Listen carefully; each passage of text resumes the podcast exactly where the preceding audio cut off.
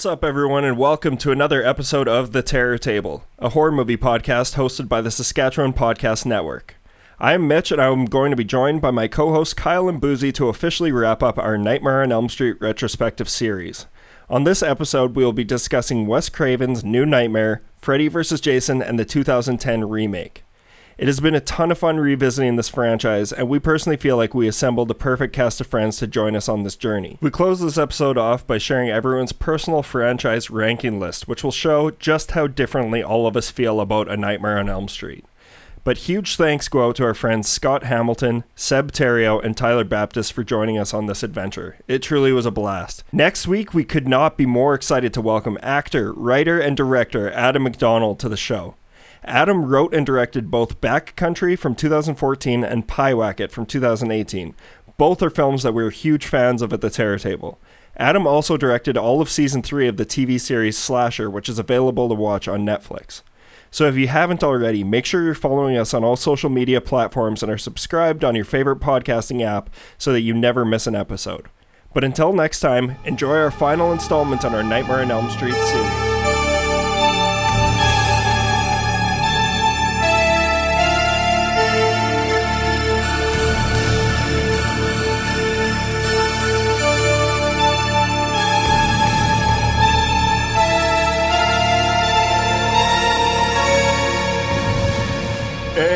We are back. This voice you're hearing is Mitch. Who do I got with me? You got Kyle right here. and boozy. Oh wow, he's not waving this time. he didn't just wave over Skype and expect Sorry, people I to know. I can't wave to you guys anymore. I will stand like a brick. Boozy, you can wave to me whenever you want. You know what? And I will feel it from afar. Do you like the the two finger wave? Like, No. I do not like that. Oh, okay. No, no, two down. fingers. That's you got to do That's I'll actually put it open, down. I'll put it down. Open palm, open palm or nothing. Open palm. What have you guys? How have you guys been since last week? We we have reached the final episode of our Nightmare on Elm Street retrospective. This is wild. Um, wild. I'm feeling great, It's, and I'm it's happy. Pretty It's, I'm happy. bittersweet, isn't it? It is bittersweet, but I'm happy that we can come together as a collective and reflect on this franchise that um has haunted me for a month now. At this point, This this is your spring. this is my Technically, yeah. This is what you spent your spring doing. it's Spring a literal 2020 is lit. but uh, yeah, I guess before we get moving on into what we've uh, into the main features where we talk about New Nightmare, Freddy versus Jason, and that remake movie that came out in 2010. Uh, let's talk about what we've been seeing this week. So, Kyle, you obviously you watched three Nightmare movies this week, so that can check you off. You you haven't watched anything else, I'm assuming. There's no way I watched something else after watching 2010 remake. So no. Okay. Uh, Boozy, what have you been up to? Do you wanna? Do you got quite a few today, or what? What have you been up to? I have so much. I will I will carry the the burden of Kyle not watching things. How do you guys I- have time I to have watch all these movies? So much. Kyle, Kyle, do you want to know? Okay, so I'm gonna talk about Uh, Boozy's gonna talk about whatever. Totally cut out here. Okay, Boo- Boozy's gonna talk about whatever he watched. Uh, we, him and I will will pass off. Well, he can talk about one, then I'll talk about one. I'm gonna only talk about three today. But Kyle, I watched the entire Friday the Thirteenth franchise. Like that just doesn't even make sense to me. Like I I understand that we are in a climate where we have a lot movies. of time on our hands, but it still movies. doesn't make any sense. Like so I, technically, I I've watched 16 doesn't movies. Really- that's fucked, bro. That is I have an that- iCal where I literally try to like I've been trying to watch like four movies for the show in my calendar, but I have to move it around because other shit happens. Like I don't What know. do you? But what I want to know is what the fuck are you doing? Like, do you just stare at your ceiling? I enjoy myself. I go for walks. I make dinner. It, it sounds a lot like you're just masturbating. You enjoy yourself. yeah, yourself. it's uh, it sounds Well, like you just jerk off a lot. It sounds like I know. I don't even He's doing the American man. Pie thing where he like he's doing the tantric sex thing. maybe Oh, I I just black out. yeah. But like I just don't understand. I figured that, or he's fucking a pie. It, it blows my mind. It blows Yeah. my mind. Yeah, man, because I I've been trying to think about that because yeah, like as you guys saw on the gram, I bought I got a new bike this week, so I've been riding a bicycle like crazy.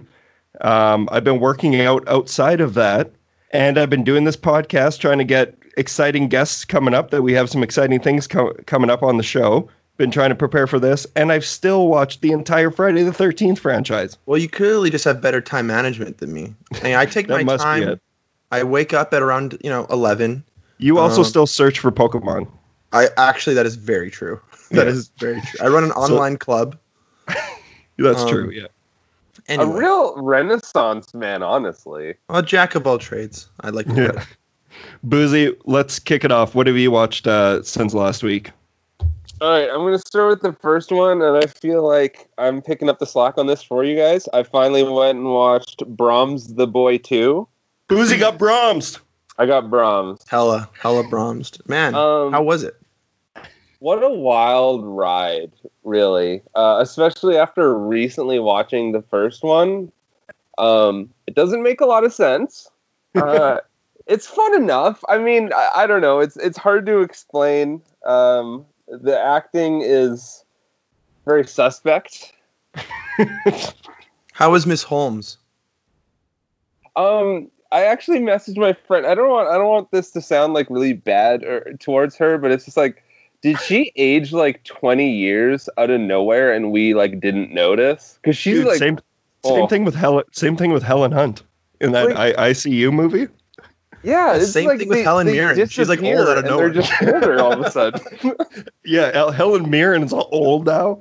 Yeah, that's weird, Dad. Where does Yeah. that pull come from? My guess is so. Katie Holmes, she must have just started aging at double speed the moment she left Scientology. I, I honestly think you're right. Like that makes that although makes sense to me. I think, or maybe like once you star in Jack and Jill, like everything goes downhill. Yeah, that's true. I still like. I still think uh, Kinda like a Ka- fountain of Ka- youth. Katie Holmes is so beautiful, though. She's so pretty. Why are you she's- watching Brahms the Boy too? Then Because Boozy, I know that some things don't need to be fucking done. Like, I know that that movie. Like, I've I've seen enough trusted sources tell me that I don't need to fucking see that movie. you probably don't. But it feels, I, and I know that like you had that phase where you were really into like the possession movies. I, I still like, like- possession movies. I, I like them when they're like- good.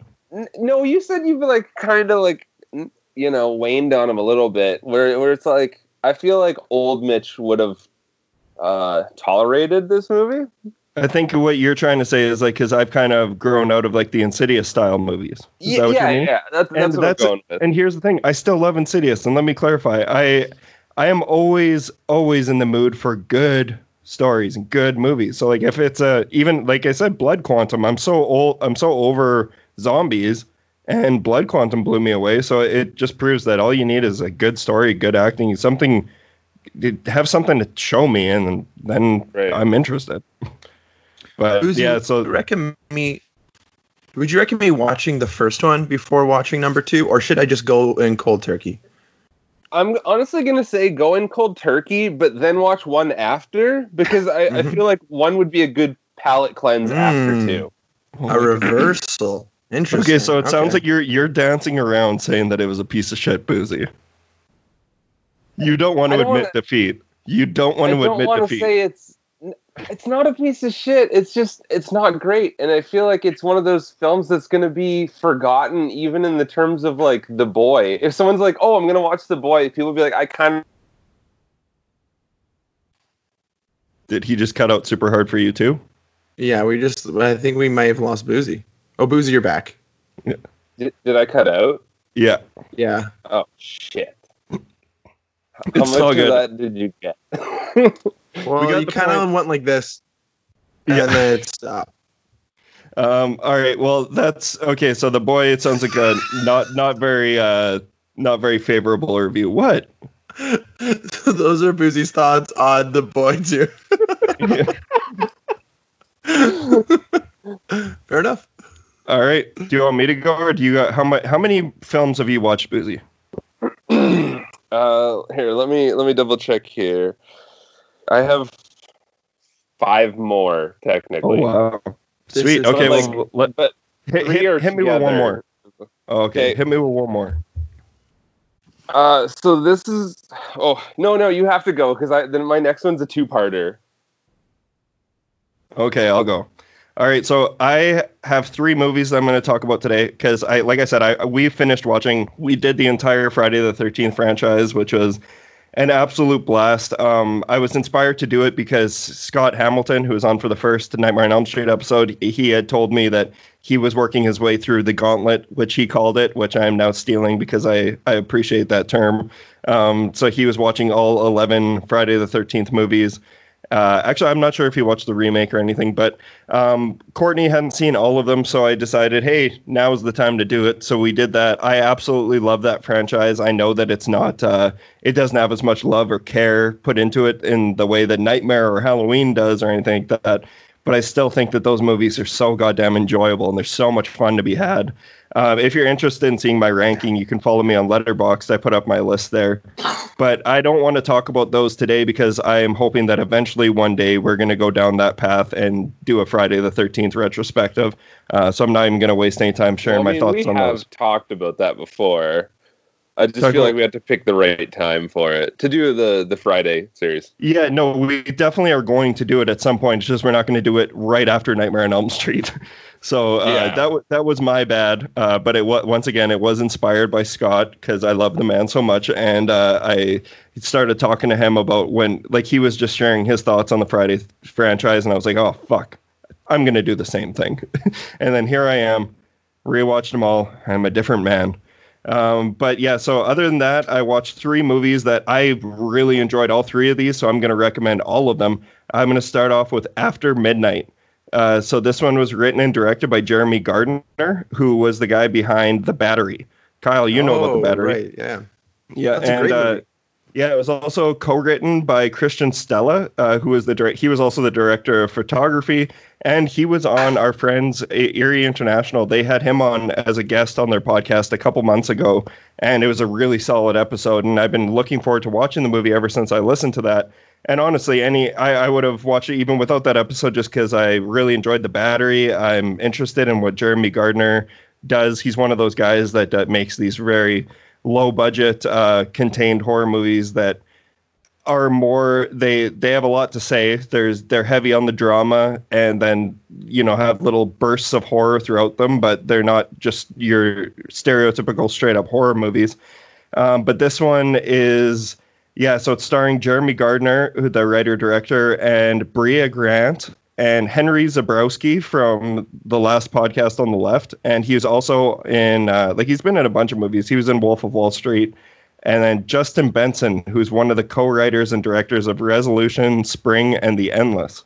Uh, he's also in this movie, but I just thought this was an excellent indie horror drama and it had some genuinely funny moments thanks to Henry Zebrowski. He's fucking hilarious in that movie. I genuinely think that, and uh, I just think it's a really, really well told story, and I connected with it on a very personal level. And I don't want to spoil anything for anyone, but that I've been thinking about the last like 20 minutes of that movie pretty much all week, and I'll just start giggling to myself.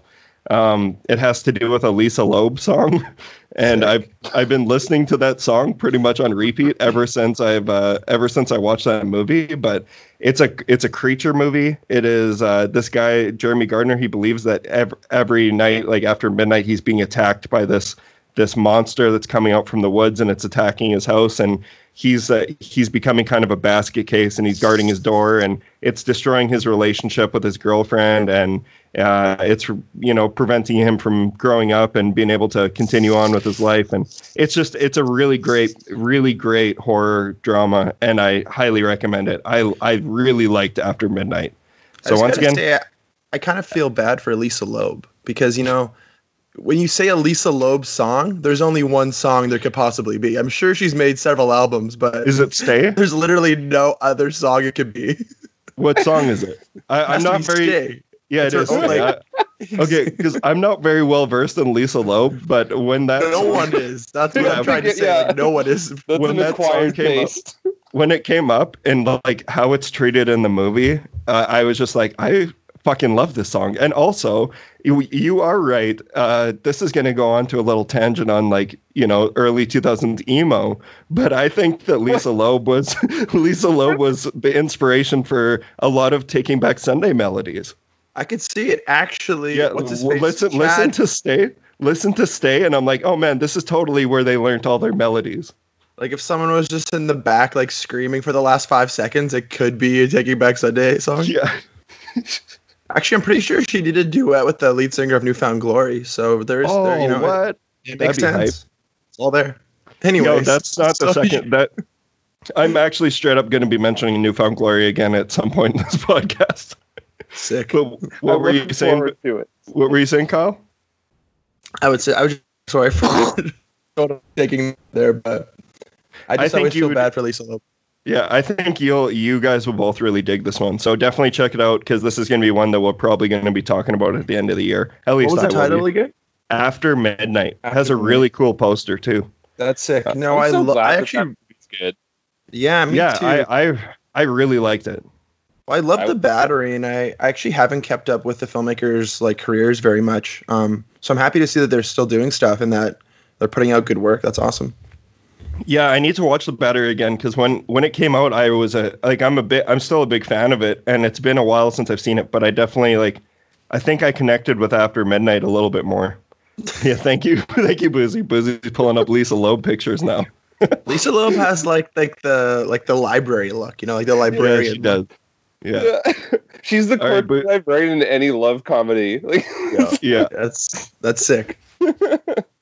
She's the one who just as soon as she takes her glasses off, she's kind of a freak. No comment. That's Kyle. as soon as Kyle takes off his glasses, yeah, he just gets real fucking s- daring. All right, Boozy, what else have you watched? Okay, so this one is for all the Kyles listening, which me. is, I mean, the one that I'm looking at. Um, I finally watched Climax. Oh my oh, god. wow. What a Okay. wild ride! So Give Gaspar Gaspar Noé's climax. Yeah, I mean, Kyle, I think you do a better job explaining it than I would because you love this movie. Well, I mean, there's not much to explain. Basically, a bunch of dancers are hanging out, and they take a bunch of uh, spikes sangria, and the night just goes into complete chaos. It's beautiful and perfect. What did you think of it?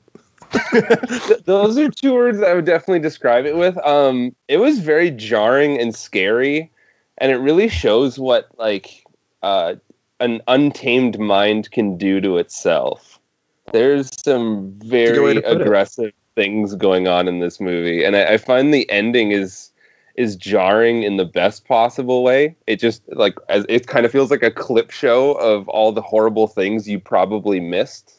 Yeah, it's it's pretty uh, haunting.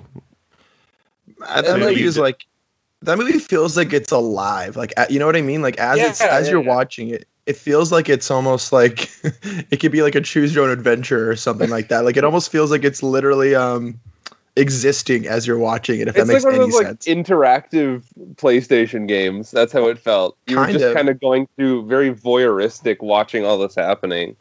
Also, I know it's not our job. It's not our jobs to always point out because we we have no way of telling who. Like we can see how many people are listening and everything like that, but we don't know everyone's taste or anything like that.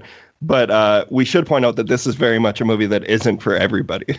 No, Like, no, Cli- that's right. Climax Yeah, is a movie that a lot of people I know have seen it. Uh, I think a couple based off of our recommendation, and they really didn't like it. And uh, I can totally get that. Like that's totally not a movie for a lot for. Yeah. I think that's Everyone. Gaspar Noé in general, though. He makes a very Totally. certain kind of film. Very jarring. It's kind of weird that Climax is one of his easier movies to watch. That's true. Well, absolutely. I don't know. The thing about climax though is I do feel like if you aren't into it, like in the first like 15 minutes, you just won't Yeah, like get it. out. Yeah, so there's get a, out. there's at least that. Like I mean, it's also not very long, so it's not a huge commitment. But but it's one of those movies that will feel so long for people who don't like that kind of thing. Yeah. But that I also kind of like the idea of people who, if that's not the kind of movie that you're generally into, put yourself in it. Put yourself through it anyways, because you should. You should know how you should know how some of us feel. Also, that, that movie movie's so run and relies. gun. Oh, sorry. No, Go go ahead. Um, I was just I gonna say, like th- that movie relies a hundred percent on the actors. The their performances out of all those people is just mind blowing. Well, the dancing is so damn good, and that like it's just it's it's not even like I I'm not a dancer, so uh, there was actually I remember when I first started watching it, I was like, it is what they're doing good because what I see is they're just throwing their arms around. But then at one point they start all doing it in unison or like together, and it all starts flowing well. I'm like, oh, I'm being exposed to how real dance looks, like how an Yeah. actual like dance troupe looks, You and it's like stepped up to the street. Just you're stepped- literally yeah. in the you're in the stepped up to the acid. But it, it's almost it's almost it's almost you're almost like watching professionals, but then you're you're watching professionals, but you're also watching people just hanging out at a party. Like not only Right. are they talented, but it's also just like I don't know, like they're not they're at so practice shitty. right now. They're just like kind of hanging out, I showing their get shit. it, and and that stuff is whatever. the The stuff that's really important is how well they do in showing the mania and like insanity. When it when it gets to that, nobody felt overly forced for me. I I don't know if you guys felt that way, but like Couldn't everyone felt like per, I was like, okay, I believe it.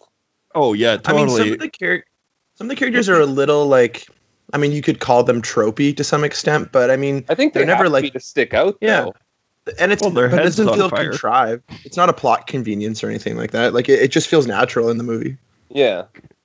Yeah, cool. All right, so that's climax. Uh, so that sounds like a bit more of a recommendation from Boozy. sounds like you like that one a little bit more than Brahms. yeah if you were if you were to have a movie night and choose between the two i think you could figure it out You'd prefer to spike your punch with climax and not with Brahms. Man you know i'd be the one in the bathroom scalping myself. Jesus kyle what do you what do you say? I mean, you have to pick climax. Like unless you want to like be unless you want to be a psychopath where you watch the first half of climax then you watch brahms the boy 2 and then watch the second half of climax as like a climax sandwich. Then maybe that might be that might be the way to do it Okay, I got another recommendation. I'm gonna I'm gonna hammer off right now. Hit you boys with. Um, I watched Monstrum, which is now on Shudder. It's the new Shudder exclusive monster film from Korea. Uh, and this one, it, it's starring uh, one of the people. The only people that I know, the only person in it that I'm familiar with is uh, Woo Sik Choi, who plays the son in Parasite. Uh, he's Okay. like the tutor, but he's in this, and yeah, so it's it's set in um, it's set in 16th century Korea, and it's set around like an out. There's like an outbreak of a plague that has consumed multiple people, and it's believed to be carried by this vicious giant beast that's roaming the surrounding surrounding mountains. It's this movie, man. It's cool just like. It is so cool, and I loved it. Like this one, I was like Courtney and I had so much fun with this movie. Um, but it's a really slick action. Like there's tons of slick action sequences. Uh, it is one of those movies where you can very much tell it's a Korean film because like you'll get lots of slow motion arrows in the air, uh, cool sword work, and all that kind of fun stuff. Um, but you you just basically get to watch hundreds of people just get wrecked. But this is a proper monster movie. The only negative that I can say about it is that the monster is entirely CGI. So that, that is one of those things that it's going to turn a lot of people off. But at the same time, this is a giant creature movie, so they really didn't have any other options. And Does especially, cool at least I think it looks really cool. I'm curious to know what you would think about it. I don't think you would love the design as much as I did, um, Okay. but I think given the given the geography of where where this film takes place and like the lore behind the story, I think uh, the I think the way that the creature looks makes total sense. It honestly kind of looks like a giant pug.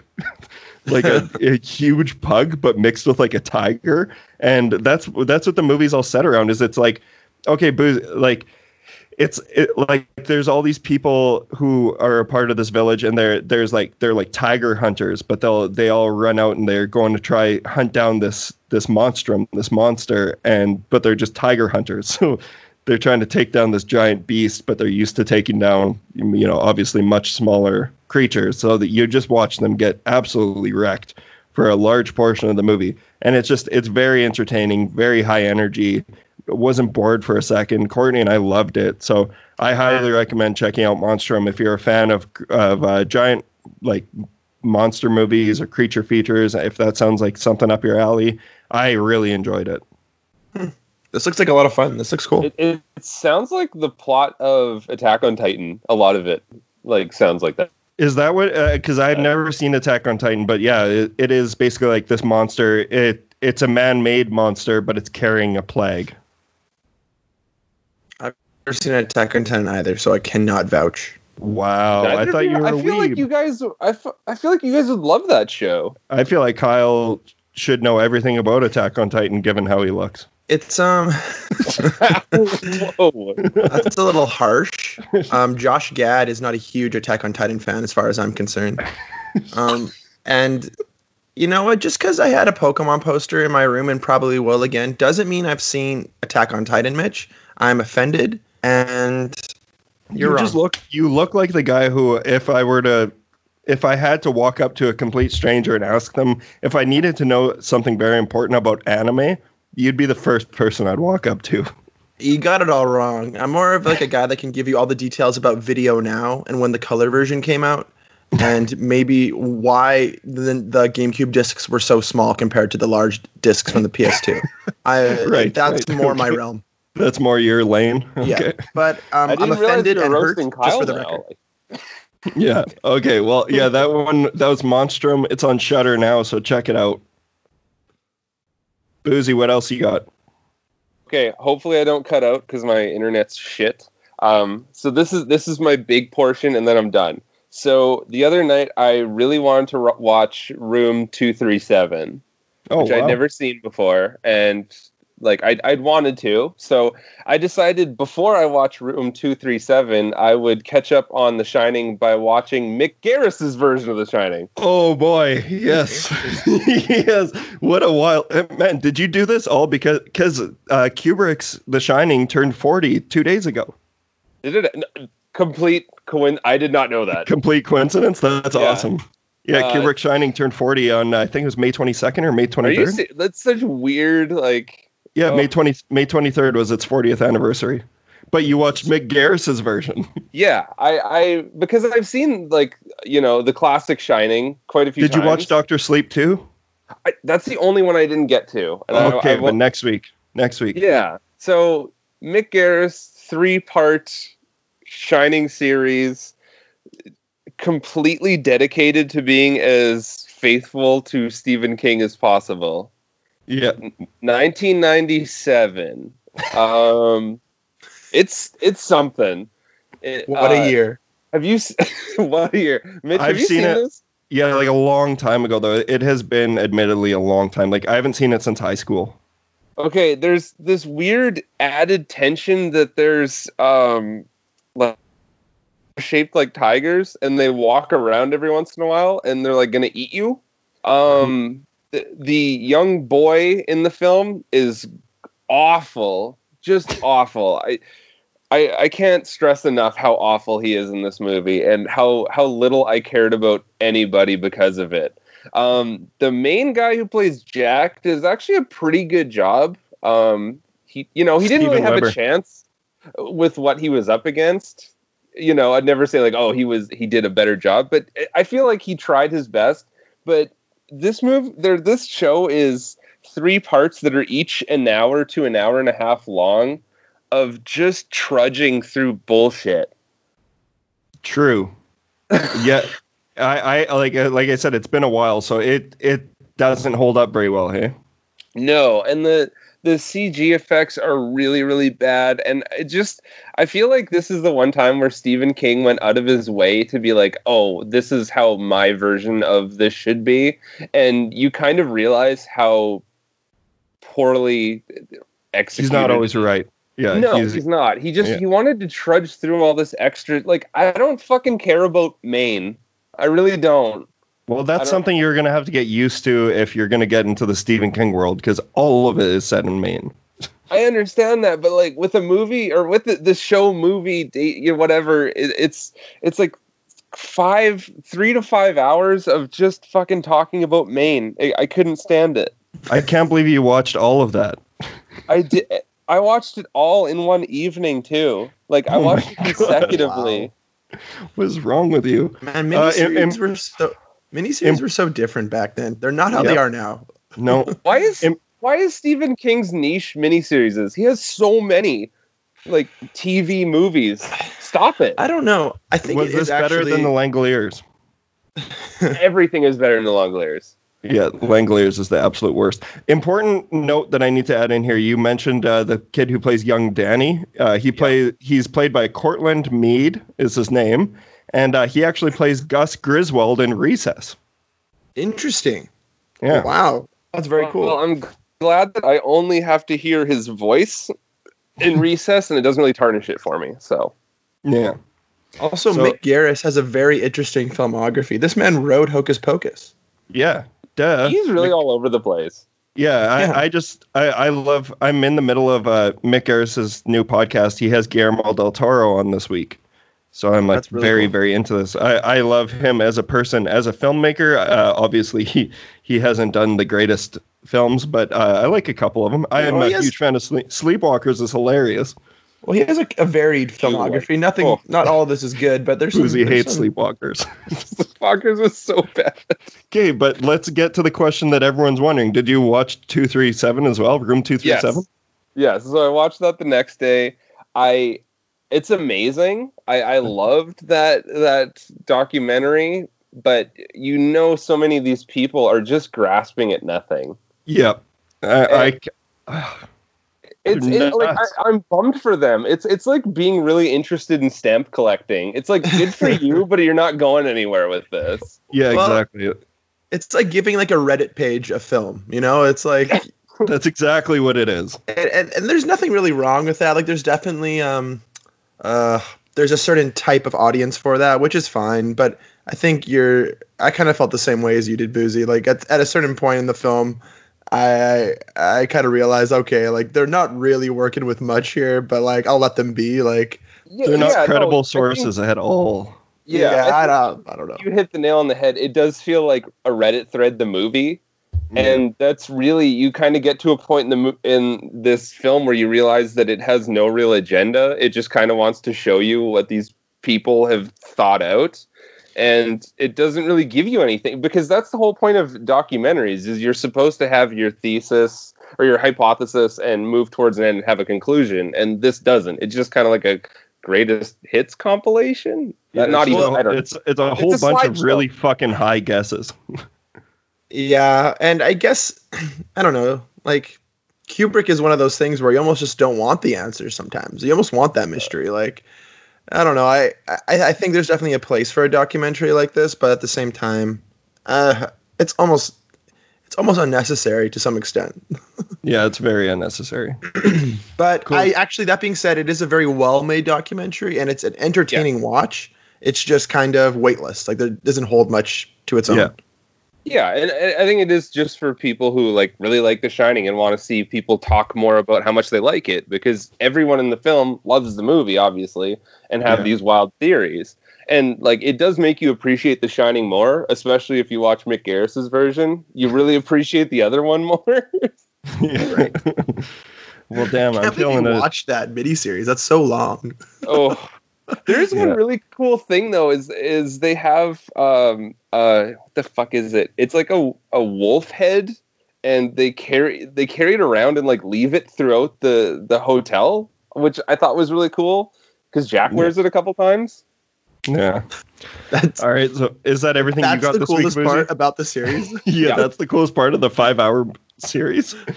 Uh, it's okay, definitely most memorable. Oh, also, I forgot to mention really quick. He uses a croquet mallet instead of a, a axe. oh no, and yes, I breaks do through remember. a door with the the croquet thing, and they have like a scene where they're talking about how strong it is because Mhm. they have to reinforce that it'll break this door down. Like I don't know, it's, it really takes away from like the- if you want to use that as symbolism. That kind of is how the movie is versus how the original is. It's like an axe Right. versus a cue Croquet thing. mallet. Yeah, a heavy duty one though. Yeah, there you go. Industrial Cool. Strength. I have one left, and then we can get on to our final Nightmare uh, franchise series portion of the episode. uh, yeah, thingy. Um, okay, so yeah, my last recommendation, like I said, all three movies I saw this week I really enjoyed, and the last one I'm going to talk about is Knuckleball. Uh, so this one was directed by Michael Peterson, who's from Calgary, and the film was actually uh, filmed just outside of Calgary. Uh, I first heard about this one from our listener and friend Alexis Olenek. She saw it at uh, a Calgary Film Festival where the director and like the cast was there, I believe, and uh, they were showing it because it was all you know funded through Calgary and everything. Um, but yeah, this one is starring Munro Chambers from Turbo Kid Oh, and, Harp- Degrassi, Harpoon the next and generation. Degrassi. and Degrassi. He's Um, great. He's great. Yeah, and uh, yeah. So I don't know. Wait, Boozy, you, did you see Harpoon at the film festival? I can't remember. Yep, yep. Yeah. Okay. So uh, also, Michael Peterson produced Harpoon as well. So it's the same the director. Um, I believe you like that one quite a bit. Hey. Yeah, there were some amazing performances in that, and a story you can't really figure. Like I found the twist was really good. Yeah, yeah, for sure. Um, so yeah, this one is it's set around like a, a young boy. He's around I'd say eight or ten years old. He's dropped off for a weekend at his grandpa his grandpa's acreage where he's forced to basically face his family's dark past. Uh, there's obvious comparisons to Home Alone. Uh, this like, but the the grandpa character is played by Michael Ironside. Michael Ironside of fucking Z. Michael Ironside of uh, or wait, no, Michael Ironside was in Stillborn. Sorry, I, I got them both mixed up because we watched those at the same. We watched those so closely together. Michael Ironside was in Stillborn, and he was also in Starship fucking Troopers. Uh, but he was great in this movie. Uh, but yeah, like I said, there's obvious comparisons people are going to make to Home Alone. I just think this movie was super grim and intense. The tone of the film is it's is a shining element. It, it would be so easy to make this story slapsticky or goofy, um, but I feel like the the best part about this movie is it always wears a straight face. Uh, but yeah, it is essentially a home invasion ish type movie. It's it's not even like it's one of those ones where I can't even really call it a home invasion movie, but that's probably the closest you could find to describing what it really is. Um, it's just a very grim, contained little story that's really, really intense. I, I really enjoyed it. I think both of you guys will like it, especially Boozy. Uh, Munro Chambers delivered a hell of a performance, and uh, yeah, that He's one's so available. good. Like Yeah, he is like, good. And he's like, this is a role that you definitely wouldn't expect him in. You wouldn't expect him to play this role, and he, I think he does a really good job in it. I think He's really bad in Degrassi, so I'm happy that he is a good film actor. That's a good thing. Yeah, no, and he's great in Turbo Kid as well. He is really good in Turbo Kid. That is Yeah. that's true. And he, what was the other film he mentioned that the director produced? Is he in that film as well? Harp- Harpoon. Yeah, he's really good in Harpoon as well. Cool. cool. And uh, but yeah, the, so and I believe Harpoon and Knuckleball they're both available on Crave. So if you are a Crave subscriber, boom. Not on go. So- Tubi though. Not No. on Tubi, not yet, not yet. Fuck. First, I don't have a single Tubi Tubi, reference of the day. recommendation. Wait, there's got to be a Tubi recommend I have here. Fuck. Shout out Uh, Tubi. I had to have watched something on Tubi. Consider this to be continued. Oh, uh, I'll just say I did watch. I, I did. No, I did watch. Uh, Tyler Baptist told uh, told us to watch uh, Recoil, which is uh, it's like a PM Entertainment action movie that was available on Tubi, and I watched that, and it was a blast. So if you're looking for a really fun action movie, check out Recoil on Tubi. Double down on uh, Tyler's pick there. But yeah, that's everything I got this week. Do you guys want to get on to a new nightmare? Let's do it. All right, Let's we'll be right back. Finish this off strong. Market, common mark. I'm doing a film about my nightmares as I'm dreaming them. In order for the movie to continue, it, it was dependent on me having more nightmares. Well, fortunately, I did. I'm a little frightened by what Wes may have tapped into. I frankly felt that it was over when we did the last, the final nightmare. In a town where movies go over schedule and directors go over budget, something far more evil is out of control.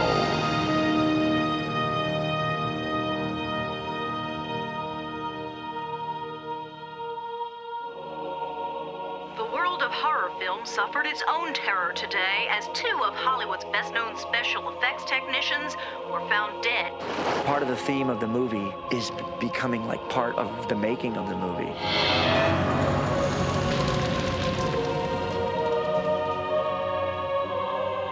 Can you come with me in my dreams?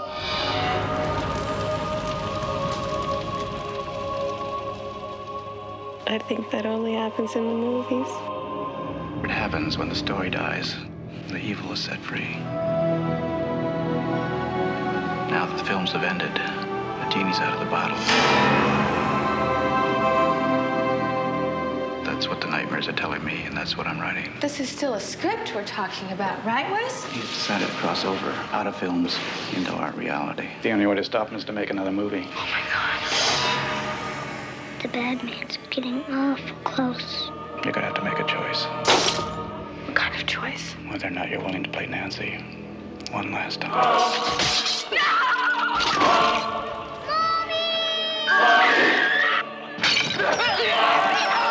Cut the effect! Isn't there somebody who can stop him? That person's you. Who I mean? But it was you that gave Nancy her strength. Nancy. Where's my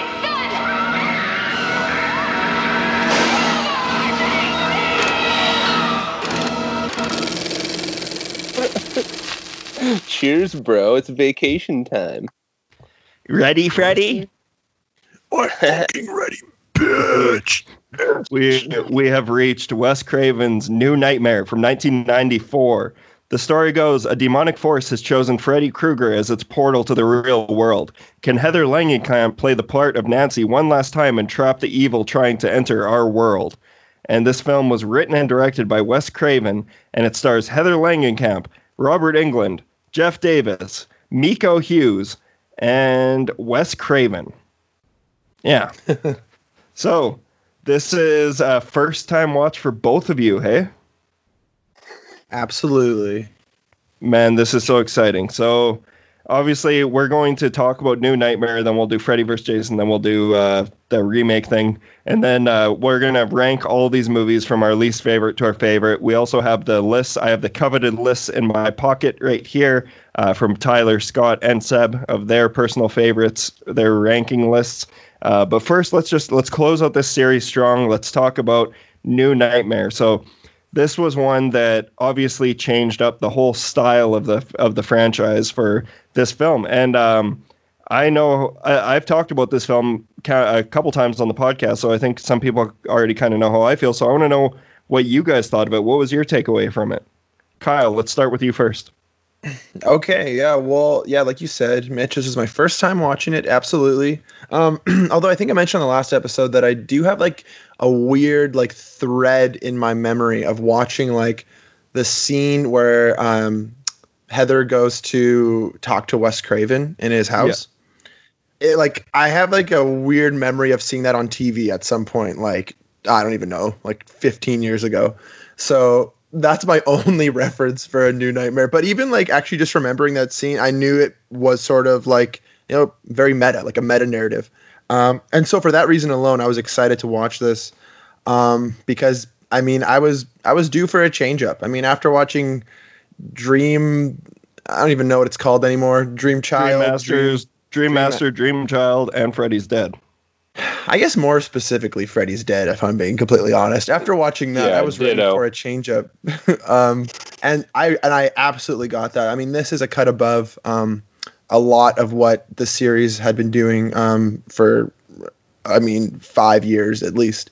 So I really, really actually enjoyed New Nightmare. I thought this was great, um, and I think it has um, it borrows or not borrows. It kind of sets the the groundwork for Scream in a lot of ways, in my opinion. Like not not entirely, obviously, because this is a you know a nightmare movie and it's focused specifically on nightmare, not necessarily uh, horror as a genre uh, or slashers. But um, I think those threads are there, and I actually really really appreciate it for doing so. And this movie is just it's a mind fuck. Like there's there's there's a lot of moments in this movie where it's playing with being meta in a really really interesting way especially now in like 2020 maybe like i don't know 10 years ago 8 years ago being meta was a really like kind of trendy thing to do like it became you know, so popular and this was it's important to yeah. say this this might have been the like obviously there was meta films before this but, but not treated in this yeah, way especially absolutely. in this horror genre and, and, what I was trying to get at is like, um, well, absolutely what you just said, Mitch, but also that this is this is a good example of a meta film. Beyond that, beyond the fact that you know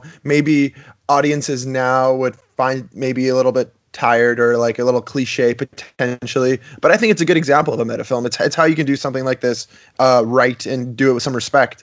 And yeah, like I don't even I don't even know what more I could praise this film because I think you know, it has a lot of the elements of the first film. Obviously, it's directed by Wes, and Wes is in it, and there's a lot of like kind of hilarious moments with that. But then it also has elements of where the series went on to be. Like it is goofy at times.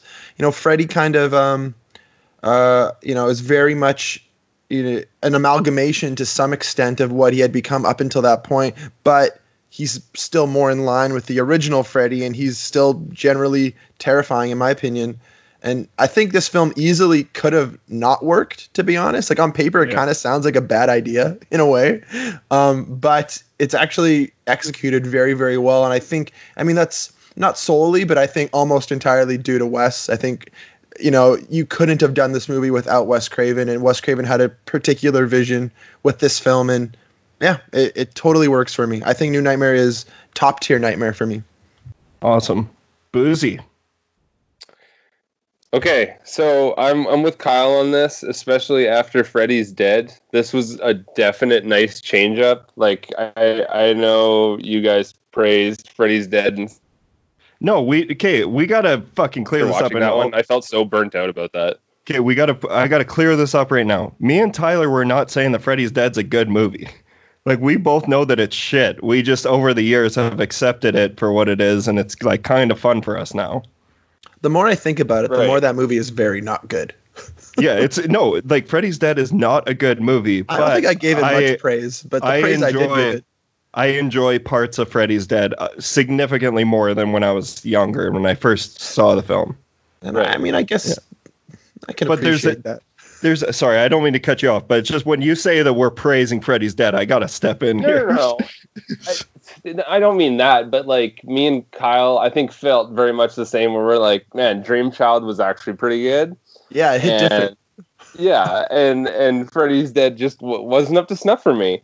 So going into this, um, you definitely can feel the the kind of seeds of what became with Scream. I don't feel it always lands, and I, I just want to to be my con- regular contrarian nature. So I want to talk about that. I find the idea of Ghostface easier to swallow in terms of meta-ness as opposed to Freddy, just because Freddy's got so much more. He's not rooted in your everyday life idea, right? Well, he So has I- an I find it- established. yeah, Freddy Right. has established lore that's six films deep. But I know what you're saying. I can see what you're saying, Boozy. I think I'm latching on to it's this. it's harder to latch on to him in terms of the real world just because he breaks those barriers of real world. Yeah, I, it it just it felt very loopish that way. It- you know what i mean? Like it just it kept kind of like screwing itself over in terms of storyline because that is a good idea but just having freddy be so supernatural i find the hard undercut for a film that's trying to be really meta. I don't know maybe that's just my take from that i, I feel like like having a slasher like scream with with uh Right. um that Ghostface. Ghostface is is easier to to swallow for me. Like I think a lot of. There's Sorry, a level Kyle? of realism that kind of goes with Scream. That's like at least Yeah. somewhat Yeah. believable. I, I, I Yeah, can I can exactly. follow also- that. I, I think that's fair. From what it it, it sounds like you still enjoyed it, but you weren't totally on board. But what I can say is that there's a lot of people who agree with that sentiment, Boozy, and there's a lot of people who really don't like this movie. Right. And it- I'm not, it didn't- I'm not it- saying I don't like it either. Yeah, yeah, Um, I, I think that it was it was interesting seeing Freddy, like how you're saying he was a lot more menacing in this movie, and almost seemed like he bulked up. He reminded me kind of like Jason X. Remember when Jason X just got like really big? You're like, oh, this Uber is Jason. like yeah, exactly. Um, I Heather Langenkamp, I I think she doesn't get enough cre- credit for doing a great job as Nancy. I think this movie, especially, I liked her performance as Nancy in this. she carries this movie. Yeah, she's Yeah. iconic. She's, she's really iconic. by far she's by far the best actor in this movie like excluding robert englund like her and robert englund are the the the pulse of this film for sure Right. And I, and I find that she does a good job because she's carrying around the luggage of continuous earthquakes with shaky cameras, as well as a very annoying child. And I feel like his beats, in terms of uh, giving you scares or setting you up for them, were so randomly thrown in. It never felt right. It always felt like it stopped the storyline when he tried to do it, even though it's supposed to enhance Freddy's storyline. Do you guys know Yeah. what I mean? I know what you mean. I don't agree, Yeah. but I know what you mean. Like, because Mi- Miko Hughes, like his, his whole thing, like the kid storyline, really works for me in this film. But I No, can understand I how like it the doesn't. storyline. I just don't think it was portrayed well. It just it felt very off. You think that time kid's a shit actor, and you wish you could punch him. You hate I little mean, kids. I, that that was my next note. Don't get ahead of me here. He went on to star in Clockstoppers, so I think he did all right. Dude, he was Gage in the original Pet Sematary. But also Clockstoppers. Well, he did a better job. I I don't know. I think he's stuff, really and I good. In, understand. I think he's really good in New Nightmare. I got to be honest. I think he's terrible in this movie, but I do like. I do like his. Uh, I think the the the, The addition of idea the child makes good. sense. It Yeah. works. It works. But he's it not works. good. It's And, a and the what? it's Sorry, a lot ahead. of um a lot of pressure to put um so much emphasis on a child character in a film like this when it's relying on his performance so much. In my Yeah. opinion, he doesn't give a good performance, and he's a child. I can't really knock him for that. It's a gamble to really do that. I Man, think they that, do that so much in the horror genre specifically, and like that's Yeah. a conver- that's a conversation I'd almost like to have for an entire episode. But I, I think the- like it doesn't the always pressure the work. kid they from put on Jurassic kids. Park did a better job. Oh, are you fucking duh? of course, Jurassic Park is better than New Nightmare. No, no, for- no. I, I said the the kid from Jurassic Yeah. Park who's in Nightmare did a Right. better job. Like she would have Uh, done so Oh much better. no! No, I don't know about. I wouldn't go that far. No, would, no way. I'd have to disagree on that. You're, But I you're do think- defending the Clockstoppers kid. Yeah, th- Yes. Mi- Miko Hughes is he's a horror icon at this point. Like being in Pet Sematary and New Nightmare. I'm pretty sure he's in something else too. That- uh, and he looks the exact same grown up. That's fine, but I don't think he was great in New Nightmare. He just he felt like a block every time when the story was going so well. He felt like a roadblock. It really did. He- Yeah, he's I mean- the he's also in Kindergarten Cop, and he plays uh, the autistic kid in Mercury Rising, that movie where Bruce Willis has to transport an autistic kid to save the world. Well, what? Good for him. Watch Mercury Rising. Isn't that the fifth element? wow. Pretty well. Uh, guess- yeah. Yeah, I'm with you on that though, Boozy, for the most part. I, I think this is a, a good idea that just kind of suffered from being uh, I don't know. It, it suffered from being in the 90s. I felt like it, it just felt like such a weird movie. And I know I compared Freddy's Dead to kind of like a, a Halloween Resurrection. This movie feels like H2O. Like, like it's Okay, it's a that cool that idea. I'll, I'll, go with that because it's it's back to true form. Yeah, it's We're a cool idea. It's trying to take them back, but it just it doesn't perfectly encompass guess- that. I guess. Yeah, I guess I just said it's, this is the furthest thing from back to basics. but um, yeah, It's okay. more in line with how some of the later installments were. Yeah, I I hear you, and um, basically, I love this movie, but I think this is I think this is very much it feels like Wes Craven taking Nightmare on Elm Street back. Um, Yes, this is him. This is him being what you know. This is however many uh, nineteen. This is ten years after the original release of Nightmare on Elm Street. Um, he didn't want any sequels. He didn't want any of that shit to happen. And then he wa- he got to watch it. Regardless, I we got to over the series. We've realized that all of us have had some fun with this franchise in one way or another. We do like even the lesser franchise, even the lesser installments, we can have some fun with. But Freddy without a doubt took a massive hit in the scare department. And he's not sca- he became not scary. And Freddy's dead. With there there's two different ways that you can deal with uh with your character becoming a joke. And one is Freddy's dead where they entirely take the piss out of him. And he's become just a complete joke. And that movie's treated like okay we got nothing left in the tank. Let's just fucking run this thing to the ground. Let's get him. It's it's out of here. It's over with. And then you have this take with what uh where if we could all learn a little bit of patience, Wes Craven had a really good idea still in his still in him to with what he came up with with New Nightmare, and I think that he actually he I think he killed it. I think this movie is so far ahead of its time, and that's what I think you're trying to say with Boozy is that a lot of it they weren't ready to pull off a lot of the things that they tried pulling off in the in '94 with New Nightmare, uh, but for the but for the most part, I think a lot of the ideas work, and I think this is one of Wes Craven's ideas in general that really works. Um, it's like obviously the film suffers in some categories. Like the the movie is filled with non actors. Like the the scenes with Wes Craven and the scenes with Robert Shaye, like those feel very very clunky. And but what's that? I kind of disagree. I actually really enjoyed those scenes. I think I think maybe I don't even know. Like I think maybe they feel a bit on the nose to some extent, but they're supposed to. And I don't know. Like like they're introducing these people as people, not these people as the actors. Like they're sort right, of right. They're No, sort of they're like still a, acting in the movie, and they're not doing a good job of acting.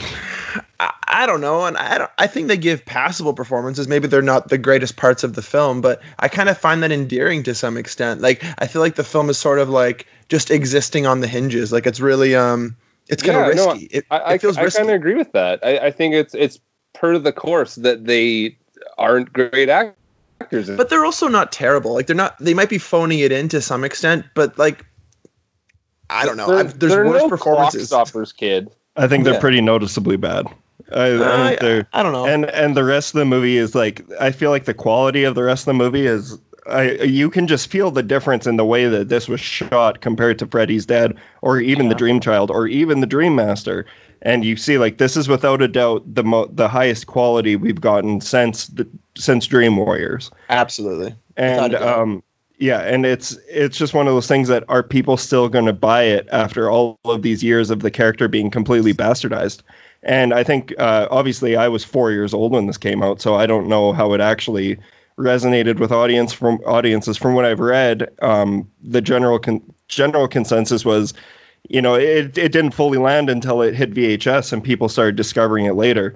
And uh, I think it just over the years, the every year that passes by, it jumps up in my list for nightmare films. And I think that it's you can look at this as like a perfect Nancy Thompson trilogy.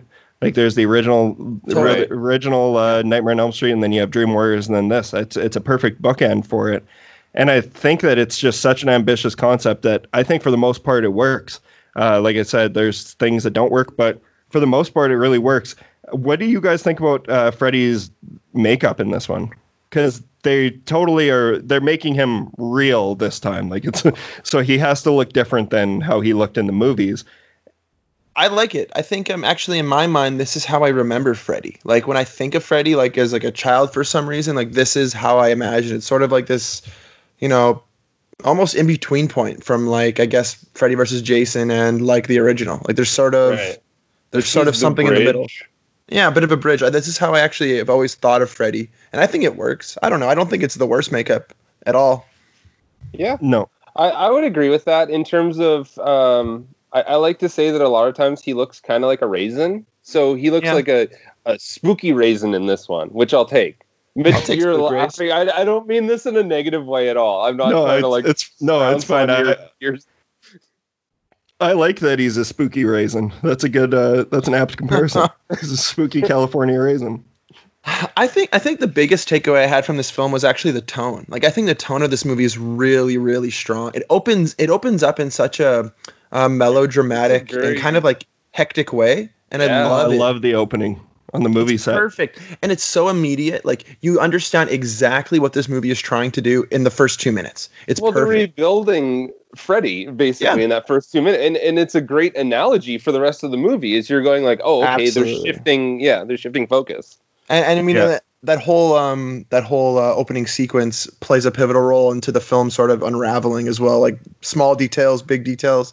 And the movie it does a really really good um, transition from sort of being strictly a meta narrative into basically just a nightmare sequel. Like Yeah. Yeah. the last the last 20 30 minutes are I mean you could have seen that in Dream Warriors or something like that. Like that's basically a, a sequel. Yeah. Um, There's the thing I of will say though is that the this, this- the CGI is definitely what holds this film back, unfortunately, and it, it is one of those things that is a little disappointing, only for the reason that um, I mean, Wes was su- and Wes and you know was such a I don't know champion of practical special effects, especially in the first film and throughout his career to some extent. And to kind of see them relying strictly, like when Freddy's in the clouds, like that's like when um the kid is crossing the street and Freddy's in the clouds. It's a very pivotal moment in the film. Like actually, there's a lot of like stakes in that scene, and it's a decent scene. But the fact that there's so much reliance on bad CGI from the time, Right. it really kind of brings that scene down a bit, and it, that does stick in my mind, unfortunately. And I, I don't I don't know maybe they I don't know exactly how they could have done that differently with practicals. I'm sure there's a way, but there's moments like that that do hold it back unfortunately. But for the most part, I, I think the direction and the idea and the concept with this film, at its worst, is just kind of shameless, but at its best, it's super inventive and forward thinking. Like it, it's really well done. Right. Yeah. And we've Totally talked agree. about that quite a few times with in terms of like the special effects. And I know that's always a caveat that you can say if you make with. But you can also look at that as a caveat when you're trying to review movies like this. When you can say like, you know, this is good, but unfortunately watching, you know, Freddy be in the clouds or whatever, it doesn't look good and it doesn't hold up.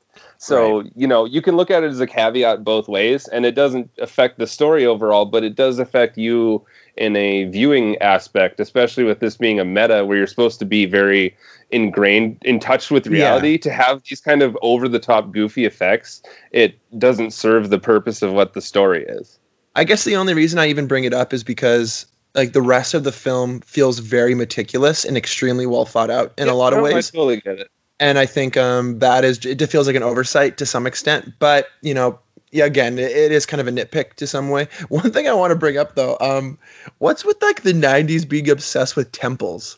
So many movies ended in like a temple scene for some reason, like Especially like, these nightmare movies. yeah, like what is up with that? Like that that kind of threw me for a loop, but I uh, maybe like that was being on the nose. Like there's so many things Right. where like that's this movie kind of gets away with that to some extent where it's like some of its faults you can almost just pass off to like maybe Wes is just poking fun or taking jabs at shit like this. Like maybe he wasn't. Probably a lot of the time he wasn't, but like the movie does a good job of making me at least um you know buy into that idea. And I Right. actually really appreciate that because I like the one line where it says that like Freddy is like Santa Claus or King Kong. Like he's that's that he's so iconic He's and he's anonymous so yeah like um he's such a mammoth that you can kind of just believe whatever the fuck he's gonna do at this point.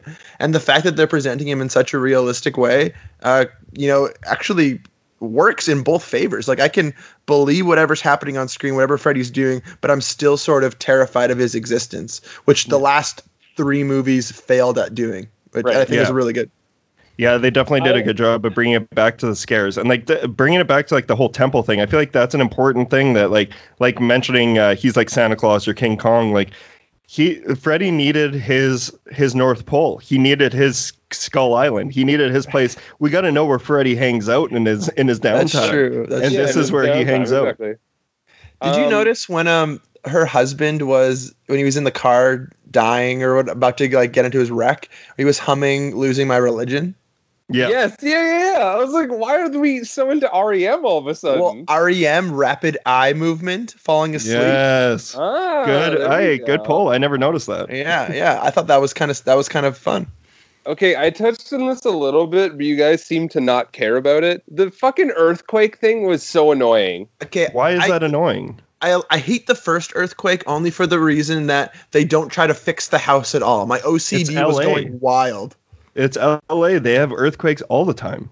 But the house was in fucking shambles and they don't do anything about it, and that really annoyed me. But for the most part, the earthquake concept didn't actually bug me. I think it it kind of works. It kind of makes these like um I don't understand I don't know of the- our internet our internet cut out uh we had some problems this is the this is the downside of recording on skype uh but we were talking about earthquakes and what boozy's fucking problem is with earthquakes in la It's such a boring storyline for this, and just following Heather Langenkamp around shaking the camera just does not do it for me. I don't know. It, it just it happened too often. I felt like I don't know. I kind of liked them as like these um these moments of you know terror about to happen. They kind of felt like either like precursors for something you know crazy about to go on in the story, or maybe sort of like I don't know, like what's what's it called in, a, in like a video game, like a save point. kind of felt like a save point, and sometimes like it's also it's it's a logical explanation as to what's going on all the weird weird shit that's happening it's a scapegoat for her insanity and what's happening with her and that's so i think it's a really important like element of the story granted they could have came up with something else but i think it's also a callback to that the original movie where they mentioned the whole earthquake thing no, and I I agree with that. That which is fine. You could have done that like once, but I feel like basically that kid's storyline is kind of the same idea. You could have just used that kid as the like unhinging point. yeah um, I guess so. That's fair, but I think I still, I don't know. I, I didn't have a problem with it, I guess, but it, it did feel a little repetitive at times, especially in the second act of this movie. It does kind of drag on a little bit, I found. Yeah. And, you know, when things are being sort of repetitive, like the earthquake kind of, I don't know, theme, I could come from. It, it did work for me, though, so, but I could see how other people maybe would Fair. be a little bit Okay. bothered by that. Yeah, and I think one thing uh, that we should we could probably wrap up this conversation and get on to Freddy vs. Jason. Uh, but before we do that, I want to talk about one thing that they really dissect and uh, d- uh, explore in New Nightmare is the idea of the effects that horror movies have on kids. Right. And I Right. think that's a that's a conversation that's kind of interesting. That's play that's riddled throughout this story. And I think it's in, it's interesting how uh, Wes Craven based the doctor. He named her Doctor Heffner, and apparently Heffner. That's uh, he named that doctor after someone that he had to deal with from the MPAA over the years. And she Really? deliver yeah she delivers some like lines like the you're not really le- you're not letting your kids see that watch your movies are you and like you know the doctor's playing the whole thing like oh that's all Ah. that's obviously what's happening right now is your kids watching your violent movies and that's why all this shit's happening it's like Right. oh no but at the same time it's like you can only go so far with that conversation when you are working with a dream demon yeah, he's having some fun with it. It is a good conversation to have, though. I think, um, Yeah. especially in 1994, that was something that may have been more, um, it may have held more weight because I think we've had so many different scapegoats like that, whether it's movies, music, video games, like so many different forms of media have had that same kind of conversation. And, you know, I'm of the opinion where I think anything that is kind of violent or aggressive usually actually is therapeutic and kind of releases a level of catharsis for a lot of people. Um, yeah, which is something that Wes Craven has always been very vocal about that he feels the same way Yeah, and I think this movie, um, it does bring it up a lot. It doesn't focus on it a lot, but it's a good thing to bring up, Mitch, because it, there are definitely some like um, specific moments where it feels like it's something that Wes is wanting to get across, and I think it does a good job of kind of you know adding that in without you know um, I don't know putting too much importance on it. Yeah. And I think for 1994, it, it might it may have hit a bit harder. I don't know because yeah I mean, this is what three, four years away from like Marilyn Manson. Not even, I guess, like two years. My mind is blank. I know more about Eminem. Well, this than is Marilyn this is six. but- It's uh five five years before Columbine and everything. But that's right. Right. Basically, what what I was trying to get at with this is that uh, I think that a lot of his ideas, like he he has so many great ideas in this film, and this is truly the return of Wes Craven. Because he had put out some real garbage before this. Like he had put out, I believe it was the year before he put out Vampire in Brooklyn, which is like just absolutely atrocious. And uh, he needed to do something. Or no, wait, he did Vampire in Brooklyn after this, I think, and then he did Scream. but I think, but I think Scream, Scream is uh, one of his like. I, I think all of the this whole meta, um, this the whole meditation that he took on this form of filmmaking. I think he he definitely succeeded at it all a lot better with Scream. But I think a lot of the groundwork was laid in New Nightmare, and I think that he still exceeded in a lot of it with New Nightmare. I agree, Mitch. I think he ended up kind of doing basically doing this movie better uh, years later. But this movie has the benefit of existing solely in the Nightmare universe. Exactly. And because And of that, it works. Yeah, Yeah. there's gonna be a lot of people listening who are gonna be like, "New Nightmare's way better than Scream." It's just like, yeah, no, that's that's fine, but that's my opinion. Yeah, I don't think I would agree with that. I that um No, Okay, Scream is definitely better. that being said, I love New Nightmare. Like I think this Yeah, movie me too. like it's it's top tier. Like I we'll get to like my ranking and stuff later, obviously, but um, this movie holds up really, really well. And I I think I was reading somewhere that this was really an idea that Wes had for a while. Like he was wanting to sort of this kind of be at some point a sequel to his original uh, you know Nightmare film, and um, the fact that he, he even had something like this in his back pocket for a while is, is a testament to the kind of man he was, kind of creative that he was. Yeah, totally agree. Right.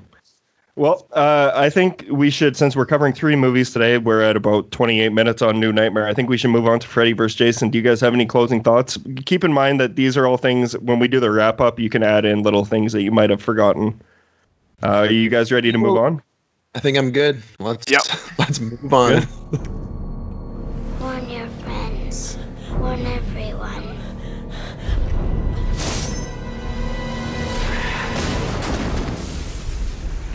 Welcome to my nightmare. We're not safe awake or asleep.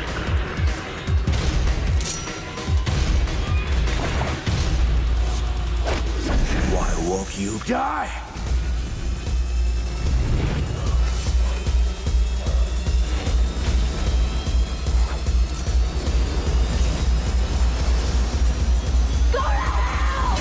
Freddy versus Jason. Place your bets. Okay, so this is the first time in Terror Table history that we are re-reviewing a movie. Yeah. The Terror the Terror Table has we have done an episode on Freddy versus Jason before. I believe it was our episode 50, which we did with our previous co-host that started the show with us, Diego. Shout out Diego, we miss you, pal. Uh, Kyle has been sucking the hind tit ever since he left. Um, the what? the, sorry, that's the first thing came to my mind. That's the thing that Courtney's dad always says. I'm sucking the hind tit.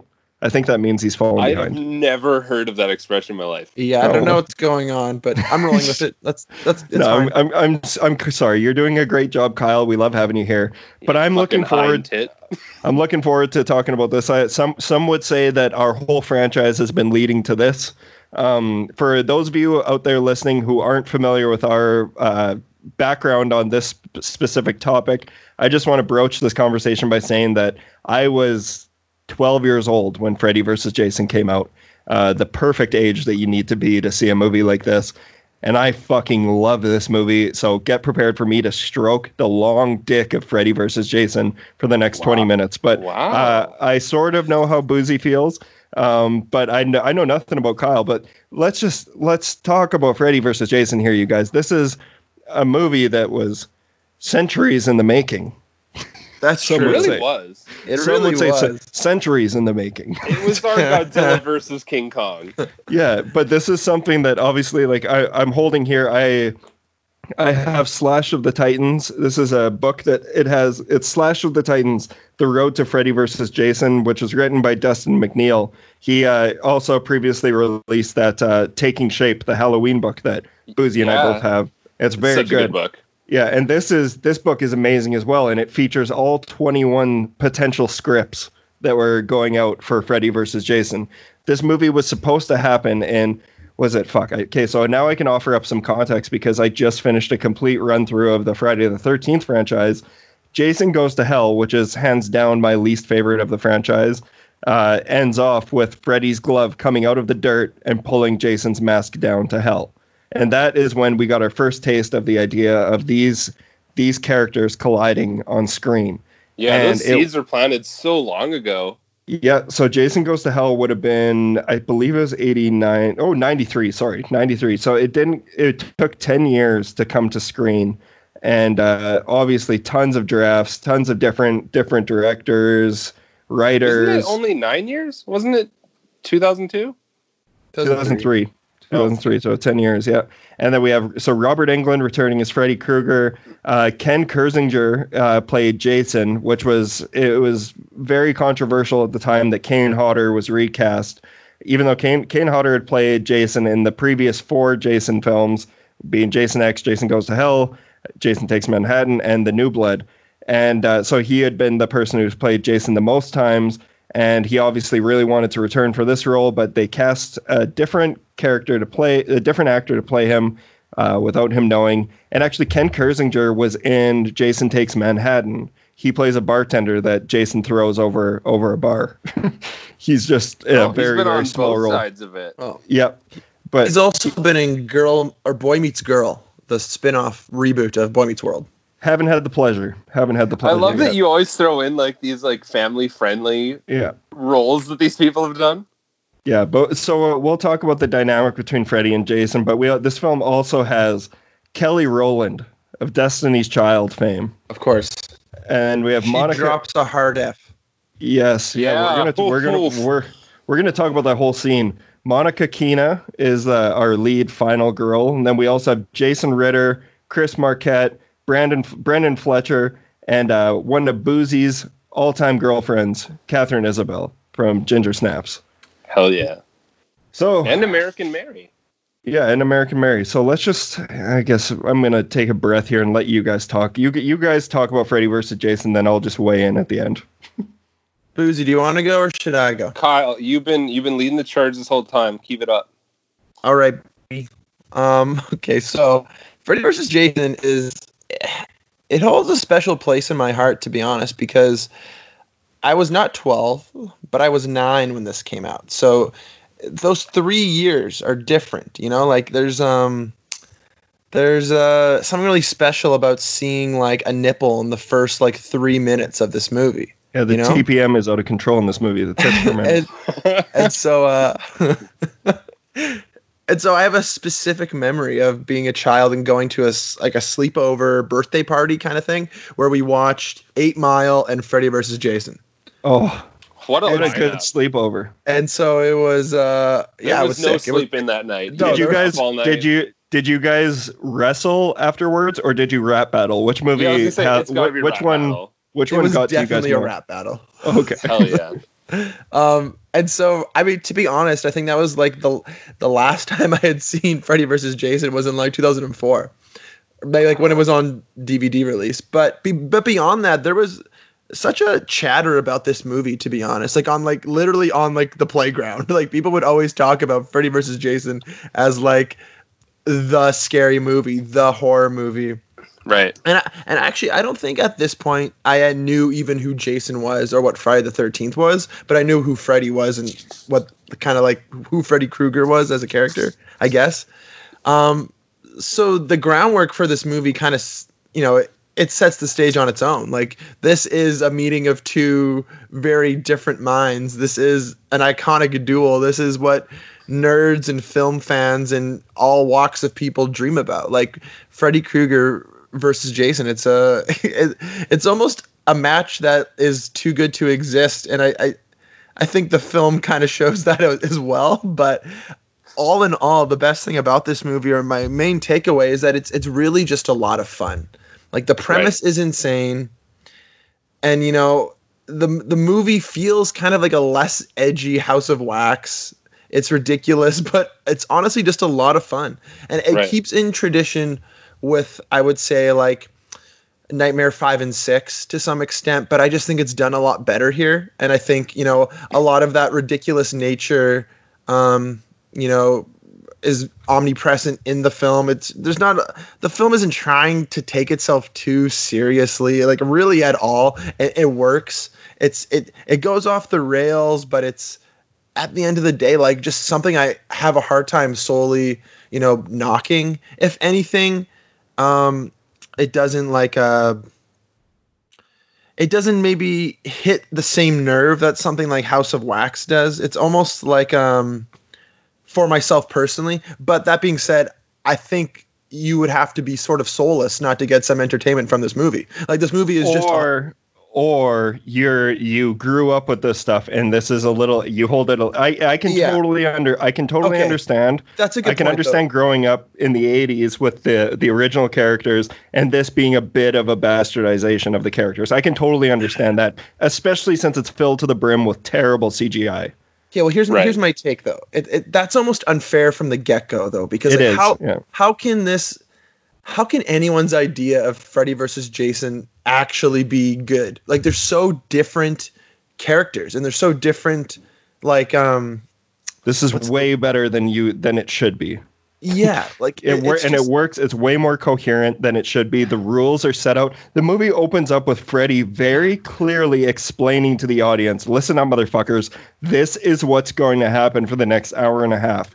Like he explains to to, be you, honest, "This though, I- is what you're in for." Uh, see, I, I actually kind of hated the opening because it felt like a clip Oh, I show. love and it. hate- I hate clip shows, and so I felt that to be kind of monotonous and almost unnecessary. Like almost immediately sucked out a lot of like any suspense. But then as the film goes on, it, it becomes less about that suspense and literally just about Freddy and Jason, which is cool. There's also a ton of Canadian actors in here, which I love. A lot of these kids were in Goosebumps episodes, which is sick. And John I don't know, I- kid. It's um it's a film that I think is uh I think it's properly rated. I'm gonna put it that way. I don't think it's overrated. I don't think it's underrated. I think this movie deserves the love it gets, but it doesn't need more love. I'm gonna put it that way. I think you're, but where where are you hearing this love from? Because honestly, man, I'm saying from someone who's kind of deeply embedded in the horror community for years and like watch, watching these conversations unravel. Freddy versus Jason always takes it's always near the bottom of the list for people who grew up with these characters and that's Okay, something okay. I've just I've never I've never fully backed up. I've never because the this movie is so much more cohesive than half of the Nightmare movies. Like That's it exactly works better. though. It works, and you you actually you pointed out that it we're we're dealing with the same Freddy from like it's more of a Dream Master, the Dream Child type Freddy, but it still just like works in this environment. Absolutely works. And I think the biggest reason that it succeeds in that way is because in like four, five, and six, they still try to take it seriously. Like they still want Freddy to scare you for some reason. And they kind of do that through the like inventive kills, and that's why the movies are entertaining to some extent. But that's also what holds those films back so much. And in this movie, they just don't fucking care about that. And that's kind of what you need to do with a Freddy of this nature, I think.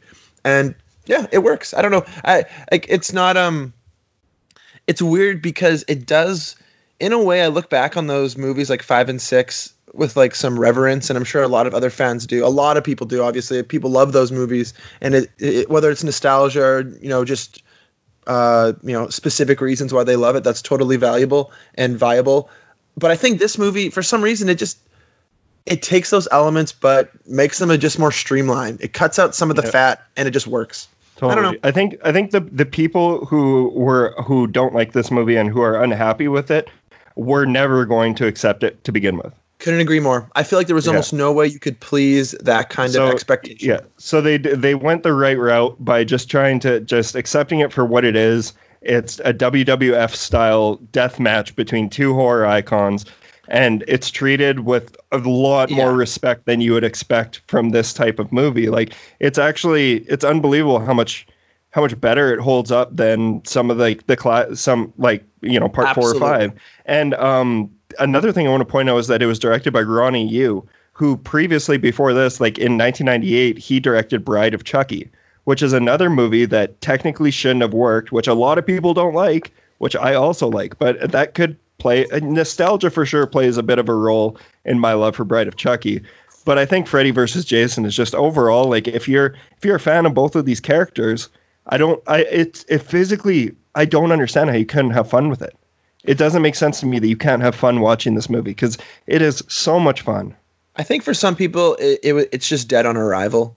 Yeah. But I think for but I think for others, um, you just maybe need to let that go and, and just take it for what it is, which I think is a little contradictory in some extent because I'm sure people would say the same thing about five and six, but hold those Totally. films up a lot higher. That's exactly it, and it's also because they they saw it at a, a different time, just like how I saw Freddy versus Jason at a different time. Like the the people who I know Boozy really liked the Dream Child, but there there's some people who white knight the Dream Child because they saw it in the theater or whatever. And you know what? The same thing happened with me with Freddy versus Jason, except for I was like I shared this story when uh when we did our episode 50, but there was only one year of my like growing up where I dealt with like severe bullying. Like I was bullied like really fucking hard. And um at, around that time was when I was really falling in love with horror movies and I was like you know just going back and forth to the video store and I spent a lot of time just watching movies and watching a lot of these movies on repeat and the one that I was looking forward to the most at that time was Freddy versus Jason and that movie was pure escapism for me and i will never forget the day that it was i had such a horrible day at school. I was in grade six and my i came home from school and my dad came home from the video store and he didn't rent me freddy versus jason. He bought me the dvd wow and it, it was one of those um Dad really stepped up on this. yeah, one. and it was one of it was one of those in, info infinifilm DVDs. The I don't know if Yeah. you guys remember Infinifilm. I so it had it had tons of special features on it. So that movie, fuck, it opened up my world like crazy. And uh, this movie was like, it really it really boosted my love for this stuff, and specifically that era. And I think like it, the there's a few there's definitely this is not a perfect movie. There's a lot of ways I think they could have improved. One being the ending, like it's a bit ambiguous. It's actually very ambiguous. Um, but at the same time, how how how can movie. not only that, but how how can you properly end a movie like this? You you can't you can't have one of them win because like if you have one of them win, like they're, you're gonna have both franchises fucking. Uh, we're already we're already such losers about this stuff. Look at how me and Boozy fight over Halloween movies. like people, uh, us nerds, we we take this stuff seriously. So I think they did a lot better of a job, minus the like odd, very strong racism and homophobia uh, for about three minutes of the movie. Right. That's that's like the one scene that that age is far worse than any of the CGI in the movie, which also Yeah. sucks. There's some really really pa- bad CGI in this movie. But Boozy, thoughts on Freddy versus Jason? I honestly I can't even remember what you thought of it. I I, I can't remember what you thought of it the first time around. I'm actually more excited to do a review this time, just with us having finished Nightmare, is I feel like I have a better scope on this film. Um, and I will say they do actually a very good job in terms of setting this up and being an enjoyable film and giving you enough information for both Freddy and Jason. They kind of distill it down to the important facts and give you that with a cohesive story around it. Um, it's this, like obviously I, I love this movie and I feel like there probably is quite a bit of a bias for all the people like including us who grew up like kids who were born in like the late 80s to mid 90s we all kind of Yeah. grew up in that specific age when that movie came out and it was like I consider this movie to be like the sleepover special I Yeah, don't know totally. how many Totally. times I watched this with my friends when we were kids because even if my friends weren't particularly into horror movies, it this one always felt like you could get people behind it to watch it. Totally, because you're you're not you're not only watching them kill teenagers, you're watching them try to kill each other, Exactly. and it make, makes it so much more entertaining. and and like I, I found uh I like the start of this movie. Um, oh yeah, a lot. It's awesome. This the start of this movie reminds me of every classic slasher. Like it, it sets you into that like Crystal Lake Jason lore right away and does it in the best way possible. It gives you no explanation for why anybody's anywhere. It's just instant nudity and kills. I have one strong beef that I want to point out because I want to get your guys' take on it. I'm sorry to cut in here, but I think I need to know what you guys think of this. Jason having a weakness for water. I I I'm, I'm okay with it honestly. It, it's He not fucking a, swims to Manhattan. it's a good foil. He's I don't know. the guy is in water some half the fucking franchise. It's kind of He's some a- Shyamalan shit, you know. dude the Fred, jason's jumping out of water constantly throughout friday the 13th there's 11 movies that show you that jason's okay with water. See, I didn't really know that to be honest, and um, that's too bad. But at the same time, i, get don't it care. though because uh, what i think they were trying to do is like they were retconning certain things. They were trying to they were like they were picking and choosing what they were going to keep and not keep which is fine. I'm not going to be too picky with a, a freddy versus jason movie but like it would kind of make sense if because you know he was a kid who was drowned at camp crystal lake so that i can understand him not liking water but other than that it's like what what the fuck are we talking about? Why it's kind of like the M Night Shyamalan you mentioned. Like, why why would these aliens come to a planet that's eighty percent water? if the well, even though I love that movie, but I get. I don't know. It that is pretty fucking dumb. I fuck, guess, I'm a walking think about it. contradiction. But I do like. um uh, I don't know. I, I kind of like how they take from a few different like Freddy. Um, uh, I don't even know like different aspects from other nightmare films. Like we have possession in this film, which Yeah. we haven't seen They, since they number drop two. so many things that happen throughout the series with Freddy. Little Eas- like they have eggs. their yeah, they Yeah. have their version of like the Freddy worm in this. Um, the the Yeah, pinball. you, you have the Freddy pinball from uh, Yeah. I believe it's Dead. Freddy's Dead. Yeah, yeah, yeah, yeah. Um, so which is which is cool because like that's what I meant with us having watched the whole series and then watching this. I'm going like picking all that stuff up that I'd never picked up before. Like, oh hey, that's that and that's that, which is awesome. Um, Katharine Isabelle seems really miscast in this. I don't know why. She like the character she's supposed to be playing doesn't make sense to me with how her character is in a lot of her other movies. well, she, maybe maybe I'm just standing for her a lot. Well, we, we do you're you're Booze, you have Booze, you are one hundred percent standing for her. these Uh, writers did, of course, write Baywatch, so Right. keep that in mind. I also Hey, want to and- say that that uh, you know, Kelly Rowland needs to stick to being a background dancer in Destiny's Child. Well, she needs to not even stick to that. She needs to not even stick to that. Fuck Kelly Rowland. Let's just say that. Like she sucks in this movie, and she's uh, just so like yeah, she delivers the worst line in the whole movie. Absolutely. Like that. That is the one scene that it's just like, oh damn, it's so it's such a shame. But you know, I'm not I'm not one of those people that would uh, you know write off a movie because something's politically incorrect or whatever. Because, but at the same time, it's like, man, was that ever unnecessary though? Like, It was a hard F. She dropped Yeah. a hard F. Yeah, Um, and same with i- i- if Robert's not fu- like Freddy's line isn't fucking good either. Like the hmm, hmm, dark meat, like that's terrible. Oh, yeah. Well, he when he starts spouting one-liners at the end, it it reminded me of all the worst parts of Freddy. Because he Yeah. had, there were some really good parts of him in this, and there was some not good stuff of that. I yeah. I actually I wrote down a series of um quotes. Maybe I'll just read them out, and I want to get your guys' take on some of these. Right. Do it. Okay. Don't be a total cocksmith. what does that even mean? No idea. Okay. Go show him your feng shui. Okay, I'll take that one. Yeah. How many times do I have to tell you I'm a Uno guy? I've been saying that to you. That's that a for Tinder years bio. now. That's a Tinder bio right there. That a girl. Let your freak flag fly. Yeah, I remember that one. Oh, here we go. This, this one, this one might be my favorite. This Everclear is kicking my ass. Oh man, that whole scene. That whole scene is amazing. Oh. the body count in this movie is nuts. Okay, then this one actually is a really interesting line that I like. I can't remember who even says it. It might be Freeburg. He says, "Anything is possible. Anything is possible now. God, you just don't get it." That is a perfect way to describe the entire franchise, which is a Right. really, really solid Yeah. line. Like, just throw out any expectations of logic or dream logic. Like, anything is possible. Just roll with it. It's and I think true. that this movie has that kind of mentality, like thriving in its existence, and it just knows that from the get go. And I- think that's the backbone of why this shit works for me. Also, huge shout out to um, my boy, the one, the Shuby. only Jason Ritter, who is the voice of um, what is it? What's his name in Gravity Falls? He does a great job in Gravity Falls. Huge fan of the show. That's He- all I have to say. he's, he's also in uh or he's John Ritter's son.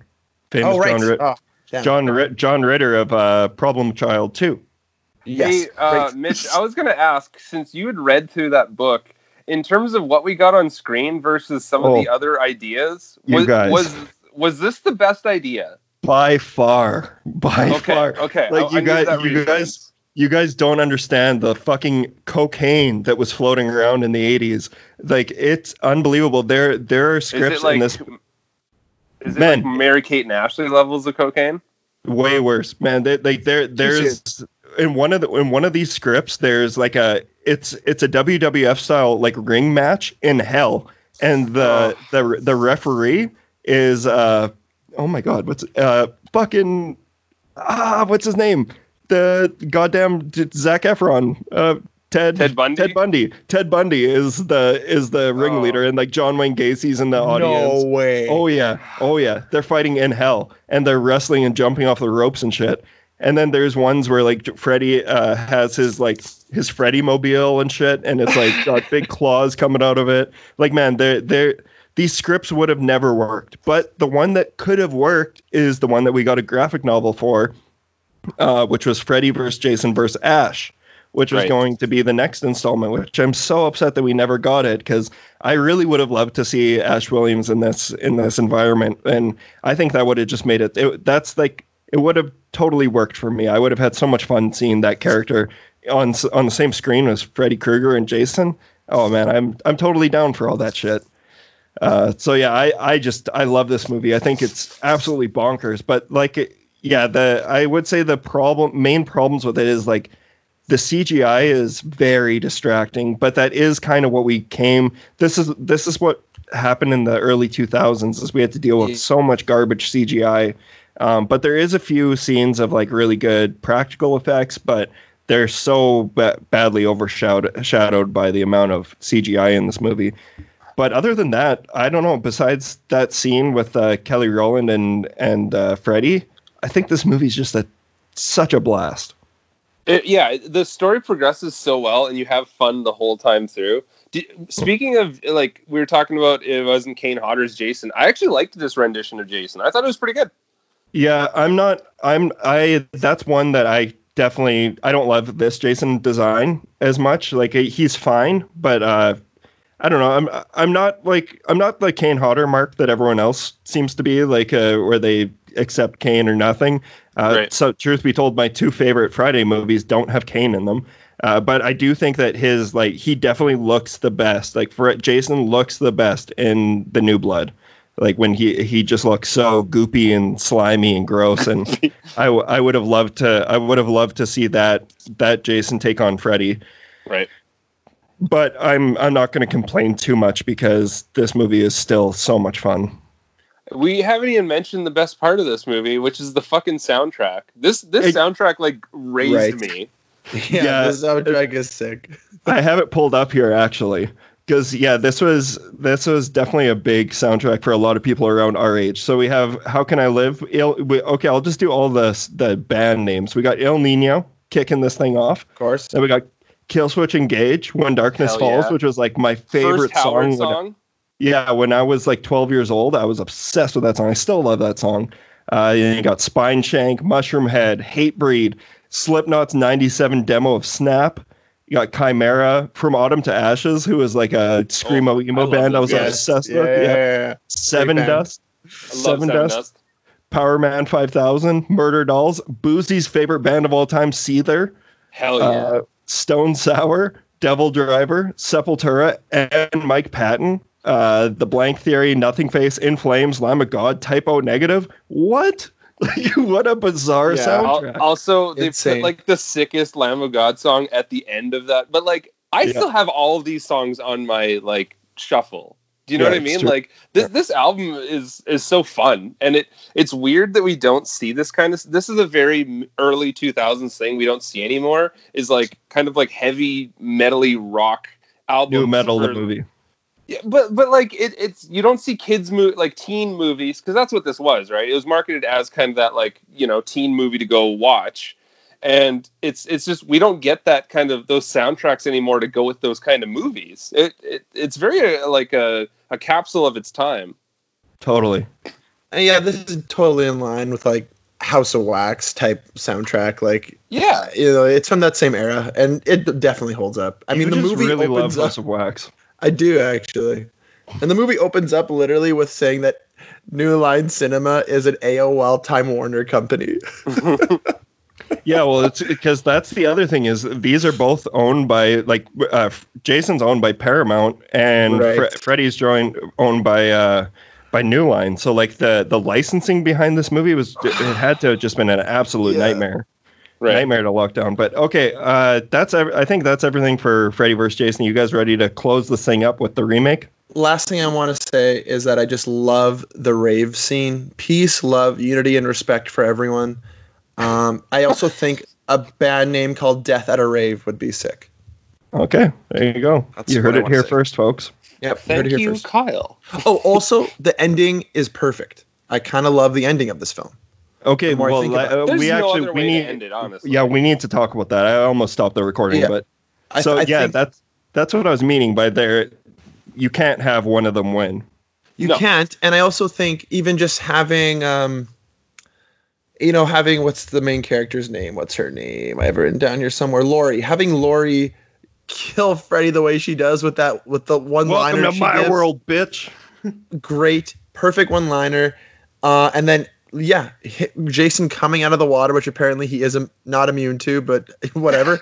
And then I thought he was scared of water the whole movie, and he's walking look- out of it slow look motion. past it.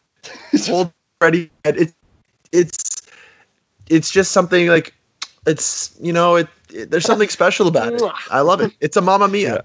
It is. Uh, I have two quick things before we move on that I forgot to mention at the start. Uh, Monica Keena from every angle but the front looks like Brittany Murphy. There was multiple times in this movie where I was like, "Oh, that's Brittany Murphy," but it's only from a side profile. Right. Um, and also, Lochlyn Munro's character was basically just their version of Dewey. yeah. like he felt like Yeah. such a Dewey character, and I, totally I don't was. know. He had the frosted tips and like he was just rocking it this movie. Oh, I I loved his death too. I also like Chris Marquette, who plays Charlie. Yeah. He he or Linderman, I guess. He was in everything back then. Like, Fanboys. fanboys, Alpha Girl Dog, Just Door. Friends, The Girl Next Door. He was also oh. in Oh. a Saskatchewan film called Choke Just Slam. Friends. And Just Friends. Yeah, and Just, Friends was filmed in Saskatchewan. That Ryan Reynolds movie. That's correct. These are hits. These are hits we're talking about. This guy Choke Slam was funded by Creative Saskatchewan. Thanks, Creative Sask. Yeah. Thank you. La- last thing I'll say about that ending though is uh I've been saying like you know that's what what Boozy was saying. Uh, this was playground talk back in the day where he'd be like, who would actually win, Freddie or Jason? And on our Instagram poll, uh, Jason won by a landslide, or no, sorry, Freddie won by a landslide, and I have always thought that as well. Uh, but what's been interesting after revisiting both of these franchises so fresh is I've always so strongly felt that there is no way Jason could take Freddy. There's no way it could ever happen.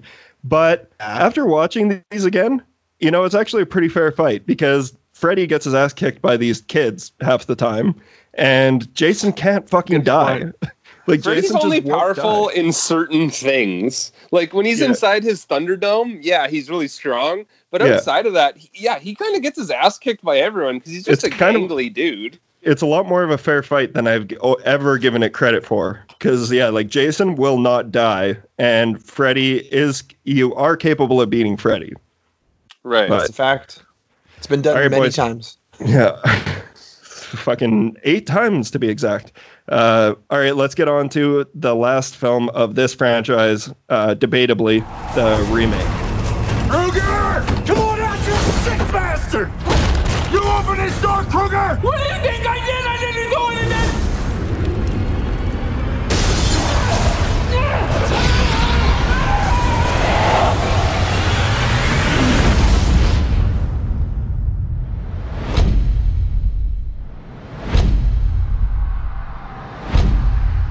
having these dreams. And there's this man. And he's burned.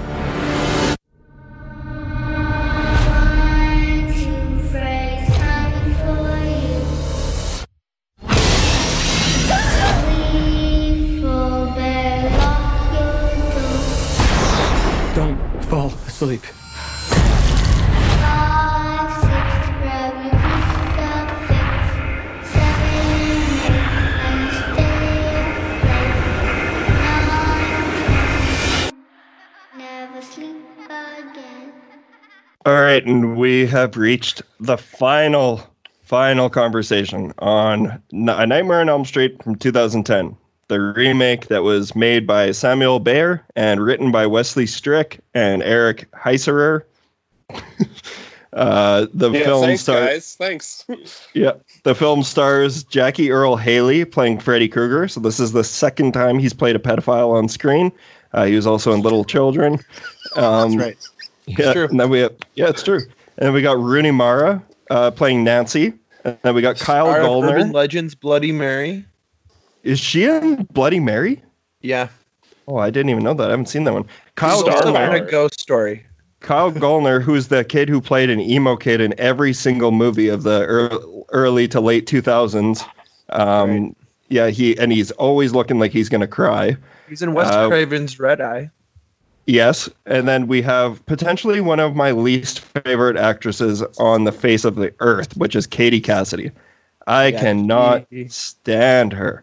She's She's, not in Yeah, she's in When a Stranger Calls, Click, Arrow, and this Nightmare on Elm Street remake. So 2006 Black Christmas. Yeah, and then we have Clancy Brown, uh, who's from Pet Sematary 2. It's great. And then not only do we, okay, so we have Connie Britton. Connie Britton plays Nancy's mom, and she's also America's mom in She's Friday Night in- Lights. Yeah, exactly. She plays Man, America. I love, I love how Friday Night Lights comes on the show like every fucking episode somehow. Yep. yeah, she is America's mom. Uh, yeah, and I guess that we can just start talking about this now. Uh, yeah, I don't know. Uh, you guys, uh, you guys had both seen this one before, correct? Yep. See, I thought I'd seen this, and I know I definitely watched it at a friend's house when it came out, but I had no like my, my memory of what this you film was, erased it. I definitely erased it. Like watching this, it may have, it might as well have been a first time viewing it, honestly. Yeah. And boy, oh boy, was it not good. I was. Let me I was, tell you. I was so so excited for this movie when it was announced uh, because I was stupid. Oh, I Um, can only imagine like young Mitch's desire to see this movie. Well, yeah, it was. You know, there was a whole lot. Uh, there was a lot of it that I really liked hearing about. Like, so obviously, I I liked the cast. I was a huge fan of Jackie Earle Haley being cast as Freddy Krueger. I think like if they were going to recast Robert Englund, that was the choice to make. Like, I agree, he yep. he would be the guy for the job. Um, and he was still like pretty hot at that point because this was around the Watchmen, was it not? Yeah, he had Yeah. played Rorschach in The Watchmen, and then yeah, Little Children. He's t- he's very creepy and uh, he's very good. He's always been a very strong actor, so I just thought, you know what, give him a shot. And like, you try. I just wanted to be positive about this because I thought that there might be a chance that it'd be good. Also, the fact that it was being directed by Samuel Bayer, who at the time hadn't directed any features, but he has directed some of the most famous music videos of all time. Let like let's just Yeah. say he directed "Smells Like Teen Spirit" by like Nirvana's music video. Insane. Um, and Bullet he's with been doing butterfly wings, Papa Roach. Papa Roach. He did a bunch of uh, who's the one that Boozy really likes? Sheryl Crow. I Yes. think. Uh, Hell yeah. He did, yeah, he did a Shout out couple. Joe Crow. Welcome to the Black Parade. Yeah, exactly. Like he So he, had done. He's talented. By by Yeah. all means, he's talented. he also didn't want to do this movie at all, apparently. so uh, that you could uh, it really feel. shines through. It definitely shows. So yeah, basically, I was excited for this movie, and I, uh, yeah, I, I, I, I hate this movie so much. You How guys much did go. it crush you? Like, how much did it crush you when you saw it? I have said like, and I know a lot of people think that I'm. I think people think that I'm exaggerating here, but I, I have always thought that this is my least favorite remake. Like, I, I really, really didn't like it, and I get that there might be worse remakes out there, like CC The Fog. Like, the there's there's some really bad remakes out there. Uh, but this one, it just the worst offense for me is that it felt so incredibly soulless. There is no heart. There's absolutely no heart in this movie. It felt like it was a carbon copy of the original, but done without all of the heart. Um, they took all of the really cool, like they, they took all of the. It's like they learned a lesson from the original, or they didn't learn a single thing from the original. Is what I'm trying to say. And they they recreate all these incredible scenes in 2010 but with CGI and it looks horrible. Like these scenes look terrible. The scene of Freddy coming out of the wall is oh. embarrassing. It's disgusting. Oh. Like that that's as bad as it gets. Like when people are defending this movie, I'm like, how how can you defend a movie that has that when in 1984, like what fucking 25 years later, 26 years earlier, it was oh god, it's just so it, bad. it looks like test footage that they just never got around to touching up. Yeah, it's so awful, and um, there there are moments that aren't terrible. Like I will say, even like there the opening, the throat cutting. There's a couple good throat cuts in this. That's it. Like everything else is so bad. Yeah. I I think like every time in this film when maybe like something interesting was happening and I thought, oh, like that's kind of cool, it would immediately follow up with something that I hated about this fucking movie. Like the hallway of blood near the end. At oh. first, Oh. I was like, oh, that's like kind of sick. But then it turns into this weird like CGI like liquid fake blood that comes through, and it's like, oh and man, also, like it's because that's the laziest take on. They, they were just recreating that scene of Yeah. Nancy running up the stairs, and it's like instead of just you know putting in the work to to you know have her step up the stairs. If you're gonna rip off the scene, rip off the fucking scene. The, instead, Absolutely. they just got lazy and filled it with blood, and it's just like okay, now trip. I mean, Right. I guess I'll have to probably agree with you on this, Mitch, talking about this being the worst remake. I mean, I haven't seen every horror remake ever made, obviously, so I can't say if this is the worst one personally. But I will say that I think this is why people hate remakes. This is the Yeah. kind of movie why. Like, this basically checks off all the boxes on why or how to make a bad remake. Like, to be honest, like, you need This to bring is what something. people don't want. This is Absolutely. exactly what I it is. think This- it, it's also the scope of, of the series. Like this is Nightmare on Elm Street. It's not, uh, you know, like like Pumpkinhead. You no, nothing against Pumpkinhead, but it, it's Right. different Yeah, watch your step. level. I see what you mean. Like, I if think you're the, going to the do a- fog. the Fog's a good example. The Fog is a movie I, I do really like John Carpenter's The Fog, but that movie doesn't have the the the following that a The Nightmare on weight, Elm Street yeah, does. exactly. Yeah. If you're going So- to do a Nightmare remake, you have to bring you have to bring something new to the table, and not only for the reason that it's held with such weight and um, reverence, but also because the concept alone is so elastic. There's so many things you can stretch and Yeah, create within this concept that you know it, it's really just lazy. Like that's that's Yeah, it's so lazy. I agree that it's soulless, but I think mm, its its biggest offense is that it's it's bland and lazy. Like it doesn't bring anything new to the table. And I think the best thing about this movie is I think it actually looks kind of good. Like the CGI aside, it's shot pretty well. Shot on 35 millimeter, by the way, which is interesting. And it, it I mean, there's there there's it's lit well. It's in focus. But yeah, like it's, that, it- okay, so it's technically it, it, it's technically well made. You, you, there's tons of technically well made movies out there that are boring. Let me this finish. is boring. let me finish. That that's all that this film has going for it. Uh, That's not movie going for because nightmare movies, which are far better, look and feel far worse. So Totally. yeah, it's not even baseline. This is bottom of the barrel. This is this is we have to thank Sorority Row for films like this, as far as I'm concerned. Like I think this, is worse than Sorority Row. I'll I'll go with that. I'll go. I, with I think it's worse than Sorority Row as well, but I don't think we would have had something of this low quality without something from that era. Because Right. this is what I feel people explain when they say like, you know, bad horror from the 2000s and late 2000s. This is the prime example of something like that. Obviously, there was great horror films coming out during that era. Not as many though. I mean, in in hindsight, maybe not as many as even right now. I don't know. That's a whole other No, discussion. it, it was kind of a dead period, and you know No, you yeah. can be honest about that. and That- that I was the- think this is kind of the, darkest the timeline. precipice. This is the precipice of all of that. Like this is where you get the worst example and the worst offenders because this is a Friday the third. Or sorry, this is a Nightmare on Elm Street remake. This is this should at least be watchable, but it's not, and it's really Yeah. really disappointing. and it, it also it came from sorry to cut you off here Boozy just quick quickly though. This came from platinum dunes who also made like uh the friday the 13th remake and the texas chainsaw massacre remake. Both move both are remakes that i like. I like both of those remakes for uh, obviously i don't love the friday the 13th remake but i do really there's parts of it that i really enjoy. Um but this one it's it's uh what the fuck was I even getting at? Jesus Christ, my mind just went blank. This always happens to me. I've been smoking too much weed in this quarantine. oh, that's what I'm getting at. Uh, like, uh, wh- as far as re- as far as remakes go, like I even like Rob Zombie's Halloween's more than this because at least Rob Zombie brought himself to it. At least he changed. Yeah. At least he tried something new. And this wasn't. It was just a. It was a really bad imitation. Right.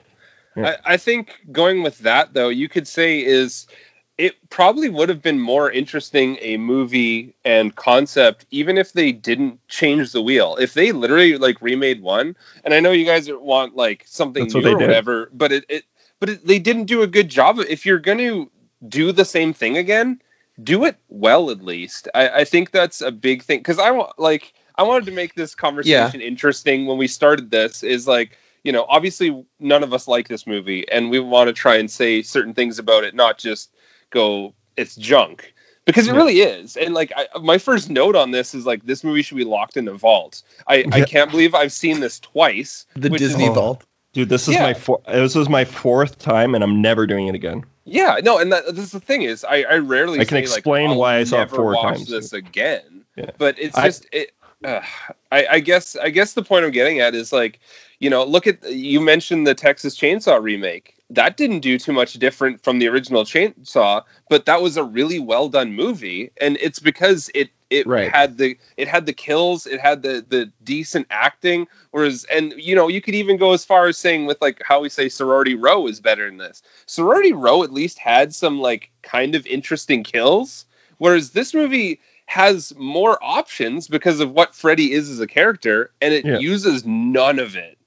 Yeah, and this one, it re all the most interesting, quote unquote, interesting parts of this movie are recreations of the original, but Right. done Yeah. very badly, very badly. So it's one of those things where this is going to be, this movie should be like almost taught in film schools of being like, see, this is what people thought would look better, tw- like 26 years later, And you know, if they would have, it, it felt like it, it felt like they just shot the world's most boring movie, and then we're like, hey, now let's just add a whole bunch of stuff in post. Exactly. Yeah, it, It's it's, too- very because- shiny. It's very like it, it is a, a visually pleasing movie. I'll agree with that.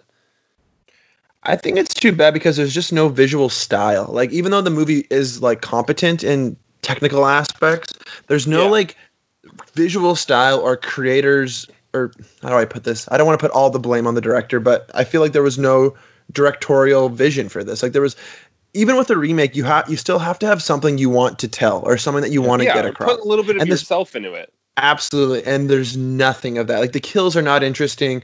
Visual style is boring. The script is stunted. And Freddy has little to no personality beyond his red and green sweater. And that's one of the Yeah. biggest problems.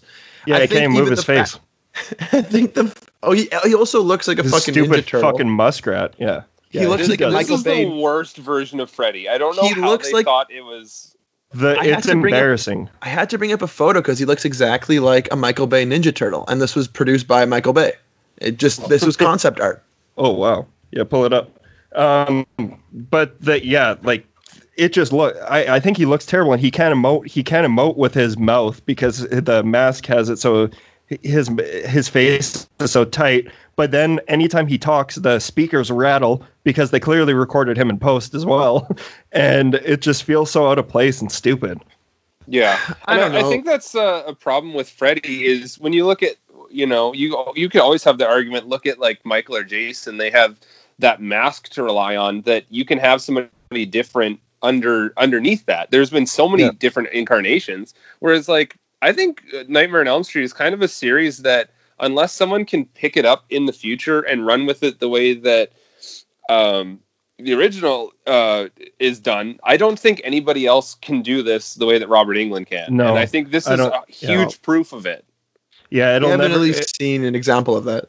Yeah, it'll it'll never be replicated. I do I do have hope that there is someone out there who can bring something new to the table. Like that, you can't ever say never when it comes to something like that. Hopefully, there's someone in there I, who has I something. think it, it just needs to be really special. I don't I, like. I think it's Yeah. something that very few people can touch on. Clearly, Samuel Bayer like didn't feel passionate about this project, Yeah. which he was clearly hired because he was a cheap.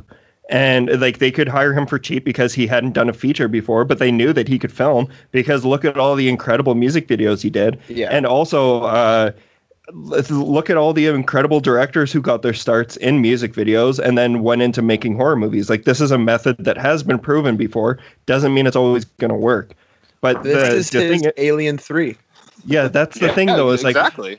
but the different the difference is like Samuel Bayer hasn't tried making another Yeah. feature since. Like he he doesn't. I don't think he cares. I don't. And I, and I that's nothing bad. Yeah. I don't. And I'm not even talking poorly of him. Like I think like I feel bad for him that he was put in this situation where he like you know it's kind of a battle that he didn't have a chance at winning.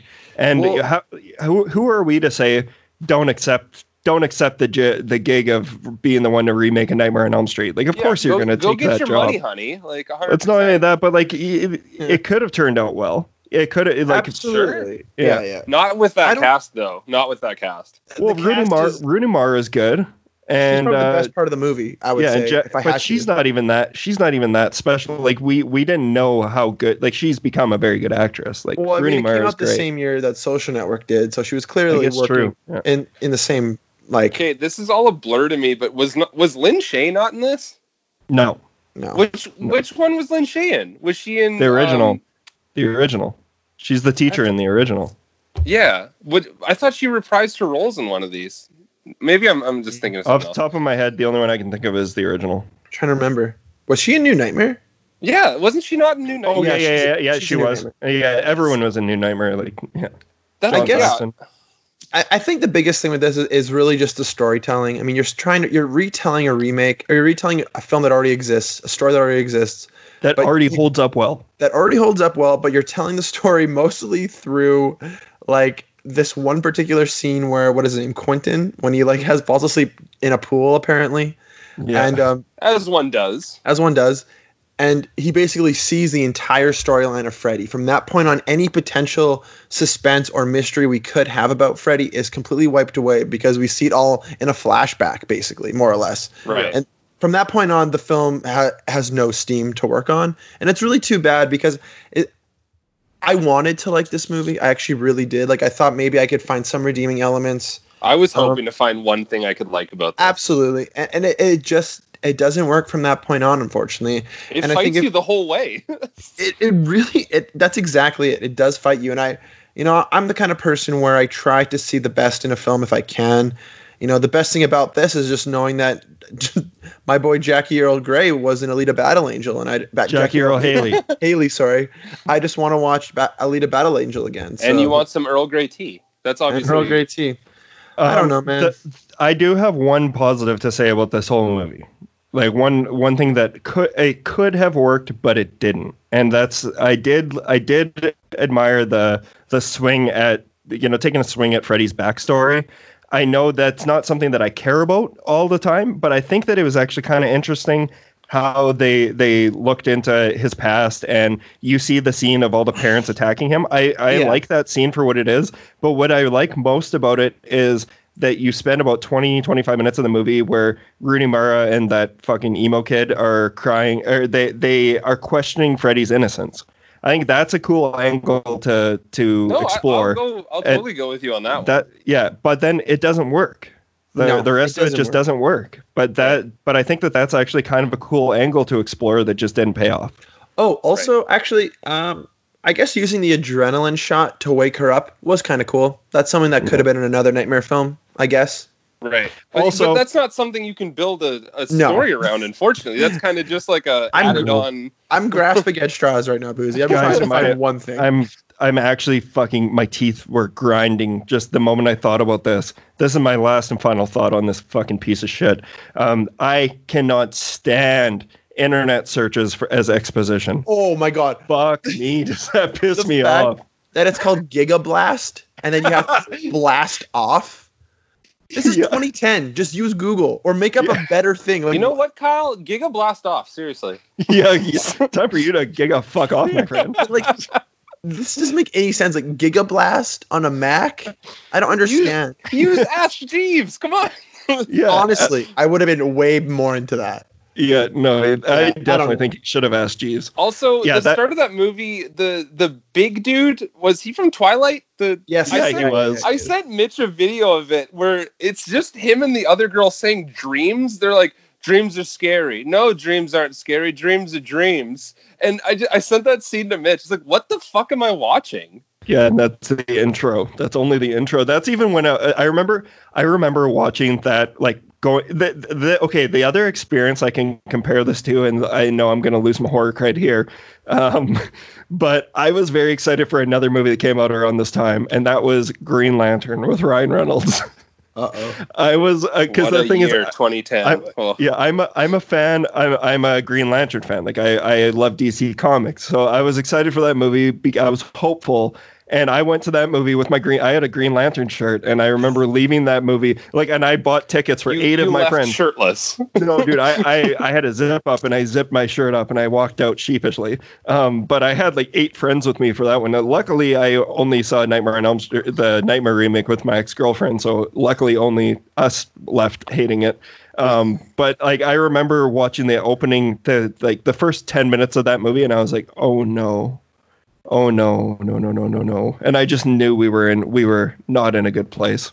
Right. I also I guess We this might be my safe. final this might be my final thought. I think out of all of the nightmare films to rip the final kill off, why would you rip Oh. off Freddy versus Jason?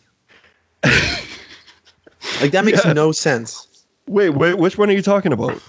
Like the way she kills him off, she literally Oh, right. says the exact same thing. Welcome to my nightmare, bitch.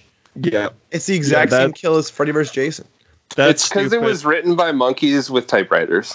The weird thing about that, I looked into the writer. One of the writers, actually, Eric Heissener, I can't pronounce his name correctly. He's written amazing things. Final Destination 5, Arrival, Bird Box, Bloodshot. He's a competent writer. Wow, good for him. Bloodshot. Well, I heard Bloodshot and Bird Box in there. sorry. But, you know, like, Those are both turds. but those are both better than this. Like, he Yeah, I agree. he also actually. wrote Everyone knows what Bird which is Box a is. Come on. masterpiece. yeah, Like, so the man No, is I hear competent. you. I don't know. Yeah. I guess that's another thing. Is just this film had on paper has talented um, people a part of it. It's just no one cared. Not a single person cared. Yeah, I will say uh, my last my last thoughts before we move on to our rankings. We'll just get and we'll close up this series. Um, I have seen this movie four times, and I will never do it again. And it, the reason I've seen it four times is because I saw it one time in the theater, and then I watched it again when it left the theater because I was like, it couldn't have been that bad. It couldn't have been. And it was. It was actually worse the second time. And then the third time was when I had to go on. I went on rank and review, and we were talking about uh, remakes. And so I was like, hey, this, is the last time. This is the last fucking time I'm watching this movie. And then uh, that one, of course, ranked number six. It was the dead last on my rev- rank and review. Out of all the remakes I watched, it was the worst one. And then you motherfuckers say that we had to watch this for the. I, I, I wasn't going to do it. I wasn't going to do it, but then I did it. You have and to. Fuck this movie. It's got nightmare in the name, but fuck this movie. That's a fact. that that's this is the last time. I'm not watching Ugh. it ever again. It's it's Yeah, done. I hate it. There's Hate no it. way. There's no All right, way. you guys. Let's rank all of our nightmare movies.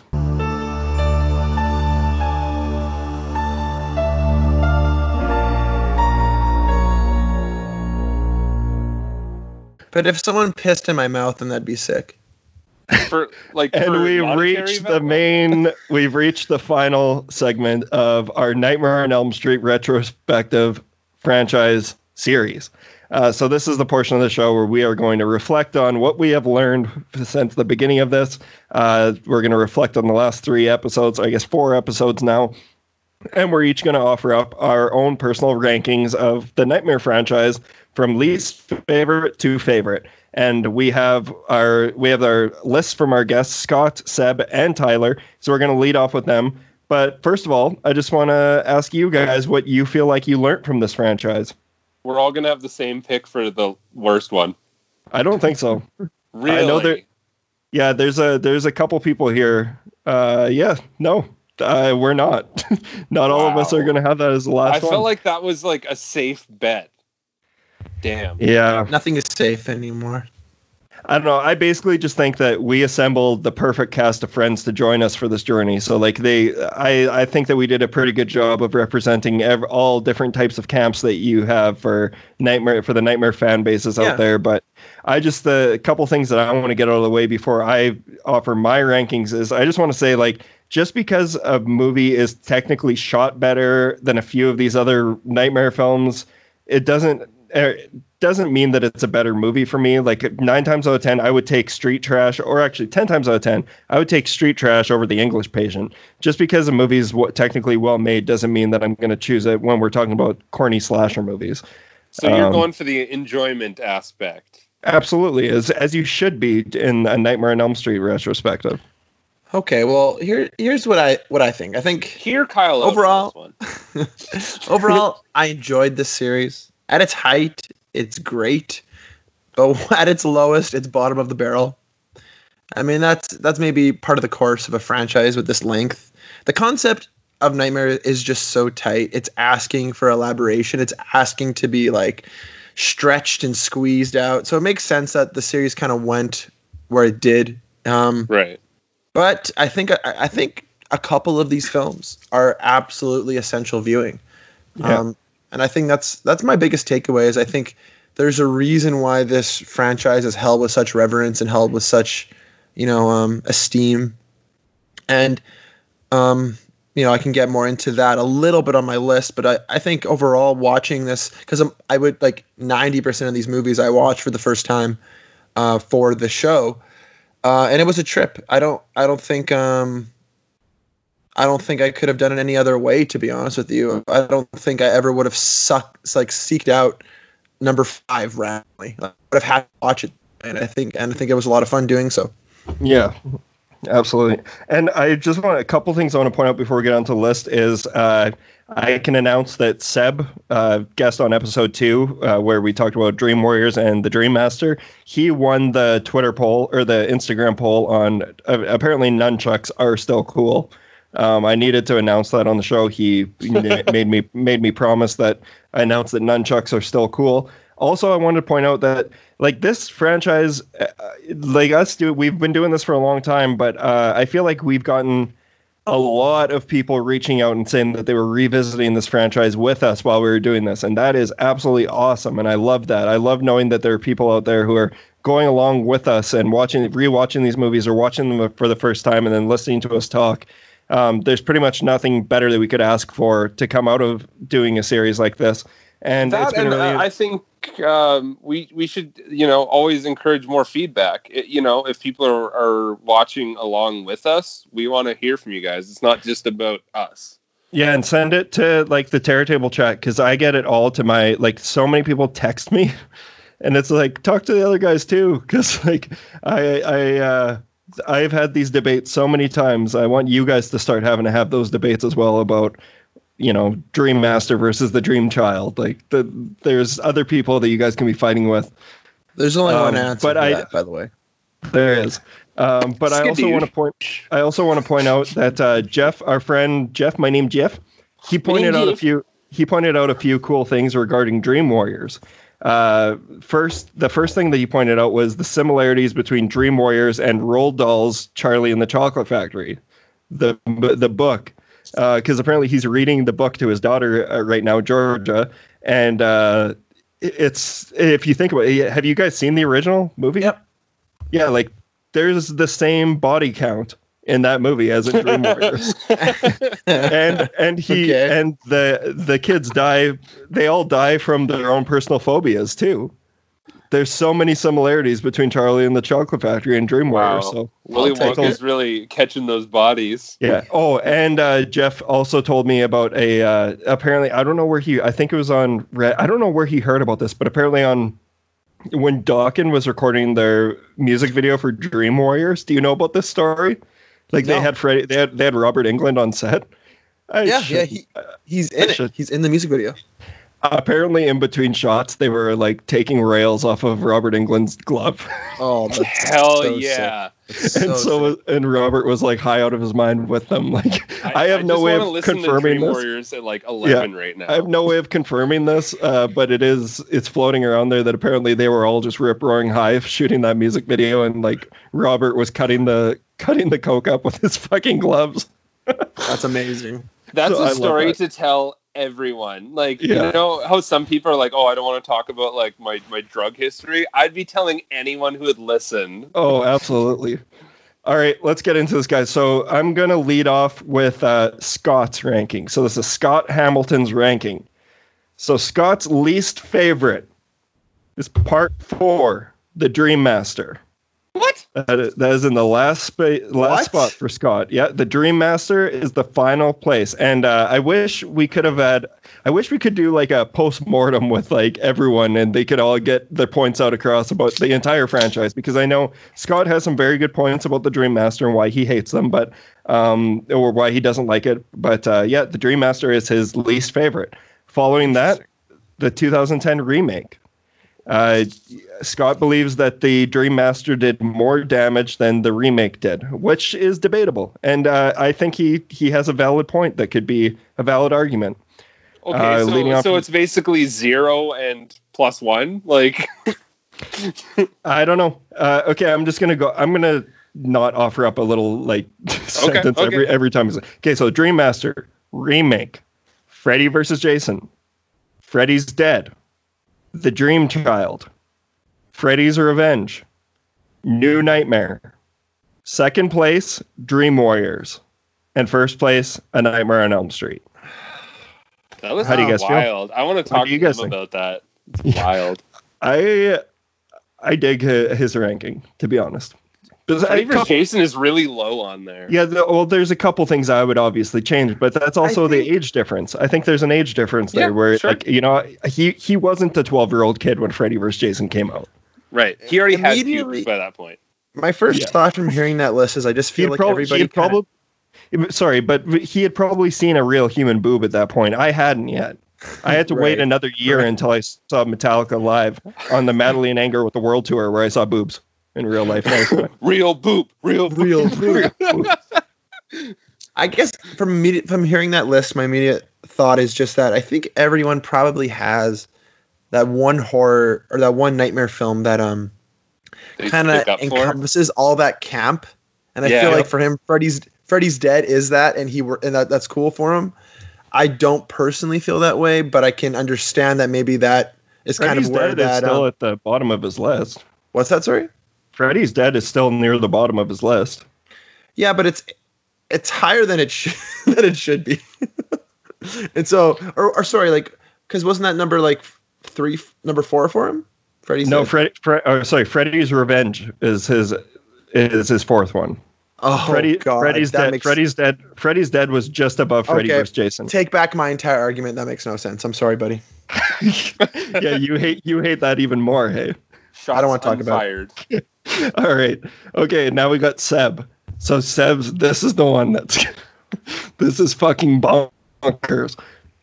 But with that being said, I can say I don't think I've ever met someone who has watched this franchise more than Seb, and it's just because he works a job where he can always be watching stuff while like he's a graphic artist. I know for a fact because I'm always talking to Seb. He always has a movie on while he's like working and everything. And for a long time, it was only the Nightmare franchise. Like he just watches this shit on repeat. But coming in at number nine, last place for Seb, Nightmare on Elm Street Part Two, Freddy's Revenge. In final place is Ni- Freddy's Revenge. Uh, part in uh, eighth place, he has the remake. In seventh place, he has Freddy versus Jason. In Ooh. sixth place, he has Freddy's Dead. In fifth place, he has The Dream Child. In fourth place, he has New Nightmare. Oh my god. Okay, here's where it gets real interesting, you guys. In third place, A Nightmare on Elm Street, 1984. What? The original. What? In second place, A Nightmare on Elm Street Part 4, Oh. The Dream Master. In first place, Nightmare on Elm Street Part 3, Dream Warriors. I'm I'm kind of cool with this list. He's a fun. contrarian. Yeah, what the fuck? Eh? Wow. It's What a, a wild fun man. list. to put to put the Dream Master above the original is crazy. But also, I like, and this is another thing where I know Seb, he's probably listening, and being like, he wishes he could explain, but I'll try and do my best for him. Is that like he's for, uh, part four is the first Nightmare movie he watched, so of course, this whole franchise has shown us that we all have our nostalgia boner for certain things. right. All right, and now going on to Tyler Baptist. In last place at number nine, you have the Nightmare on Elm Street remake. In eighth, in eighth place, we have A Nightmare on Elm Street Part Four, The Dream Master. In seventh, we have A Nightmare on Elm Street Part Five, The Dream Child. In sixth, we have Freddy versus Jason. In fifth place, we have A Nightmare on Elm Street 2, Freddy's Revenge. In fourth place, Freddy is Dead, The Final Nightmare. In third place, A Nightmare on Elm Street 3, Dream Warriors. In second place, Wes Craven's New Nightmare. In Wow. first place, A Nightmare on Elm Street, the original. Wild. Interesting list. That's I love I I just want to say I love that uh obviously we can point out like I I handpicked these guys. I knew they all had hot takes or specific they, this they're is all our very nightmare A team. yeah, but they are they are our 18. Um, but I, I'm Wow. very very happy. I have zero I have zero regrets. Even even though I don't agree with a lot of things, I have zero regrets inviting all three of those guys Yeah. on the show for this. Uh, I it think resulted in three very different lists. So that's, that's, why really cool. that's the the main reason I wanted to do the ranking at the end is to show how different everyone's going to view this franchise because I really don't think any of us are going to be even close. crazy. Uh, but Crazy. going on from that, which one of you wants to go next? I feel like it has to be Kyle because he always goes next. Yeah, Okay, are you are you guys prepared for this? I am seated and ready in case I let me grab let me grab my puke bucket. Okay. Okay, at nu- at number nine, bottom of the barrel, we have Nightmare on Elm Street 2010 remake. Yes. At number eight, we have a Nightmare on Elm Street 2, Freddy's Revenge. Whoa. Now, I actually need to clarify here that I went back and forth on this for quite a while, whether number two should be last or not. But I determined just this morning that I think remake is is worse. But honestly, in my opinion, only slightly worse. You really didn't have a good time with two, did you? I think it's terrible, like very bad. Okay, And it also breaks the rules significantly, but so do a, a lot of the other ones. But Anyway. for a second installment, yeah, I, yeah, I- for a second installment, I think it's honestly, um, you, you it's not redeemable. Anyway, number seven, Freddy's Dead: The Final Nightmare. Number six, A Nightmare on Elm Street Four: The Dream Master. number five, A Nightmare on Elm Street Five: The Dream Child. Number four, Freddy vs. Jason. Number three, Wes Craven's New Nightmare. Number two, A Nightmare on Elm Street, 1984. And number one, A Nightmare on Elm Street 3, Dream Warriors. Oof. All I can hear is just the Dream Warrior. Don't want to dream no more. I, I had to really think about like what I look for in a film myself, and I think I, I do look for a film that can have fun with with itself, but also can have a lot of heart, and that's why I think Dream Warriors is only slightly superior to the original. I do think they're honestly on par. Like if you look at my Letterboxd ratings, I gave them both fours, but I gave Dream Warriors a heart just because I feel like that is more a kind to my taste. Um, but I need to also just kind of, uh, you know, make it apparent that the original is almost as good, if not, you know, in some ways better, of course. But yeah, that's just my personal list. I, I think it's pretty solid, to be honest. Freddy's Revenge is terrible. Uh, the remake is terrible. And essential viewing, in my opinion, is New Nightmare, the original, and part three. Yeah. Cool. Cool. Boozy. turn? Yeah, now's your time to show the world how much you love the Dream Child. you're just you're just waiting for my contrarian nature, aren't you? All right. There's being a contrarian and there's being wrong. If this is, let's see. Uh-oh. Okay, number nine. This is an obvious one, and I, that's why I kind of made it like a joke about it being the Universal one. It's 2010 remake, obviously the worst one for me, and I'm sure a lot of other people. Uh, number eight, Freddy's Dead. I really did not like Freddy's Dead. Maybe it's a more of a grower than a shower. Like maybe I'll have to watch it again in a year, but like it definitely it- is. it did nothing for me. Um, the next one, this isn't so much um, a knock against the quality of it as I would just by this point was kind of out of the story and, and about kind of things I'd mentioned with the story is uh, New Nightmare. I don't hate this movie, but it is low on my list. Wow. Um, Interesting. it, That it is just it didn't it didn't move the needle enough for me. Uh, number six is Dream Master. Five is Dream Child. Uh, four is Freddy's Revenge. Three, Oh. Freddy vs. Jason. Two, the original Nightmare on Elm Street, and one Dream Warriors. Oh wow, Beautiful. My guy. crazy. I- yeah, I that's think- a, I think one and two are interchangeable depending on what kind of mood you're in. Honestly, I think Yeah. Dream I. Dream Warriors is the more accessible uh, Steven Spielberg fun kind of version of it, whereas the first Nightmare is a lot darker and more of your typical what you'd expect from an '80s movie. I think. yeah. I uh, I forward my uh, opinion to that as well. I think that's that, that's a good way to put it. You co-sign it. I do.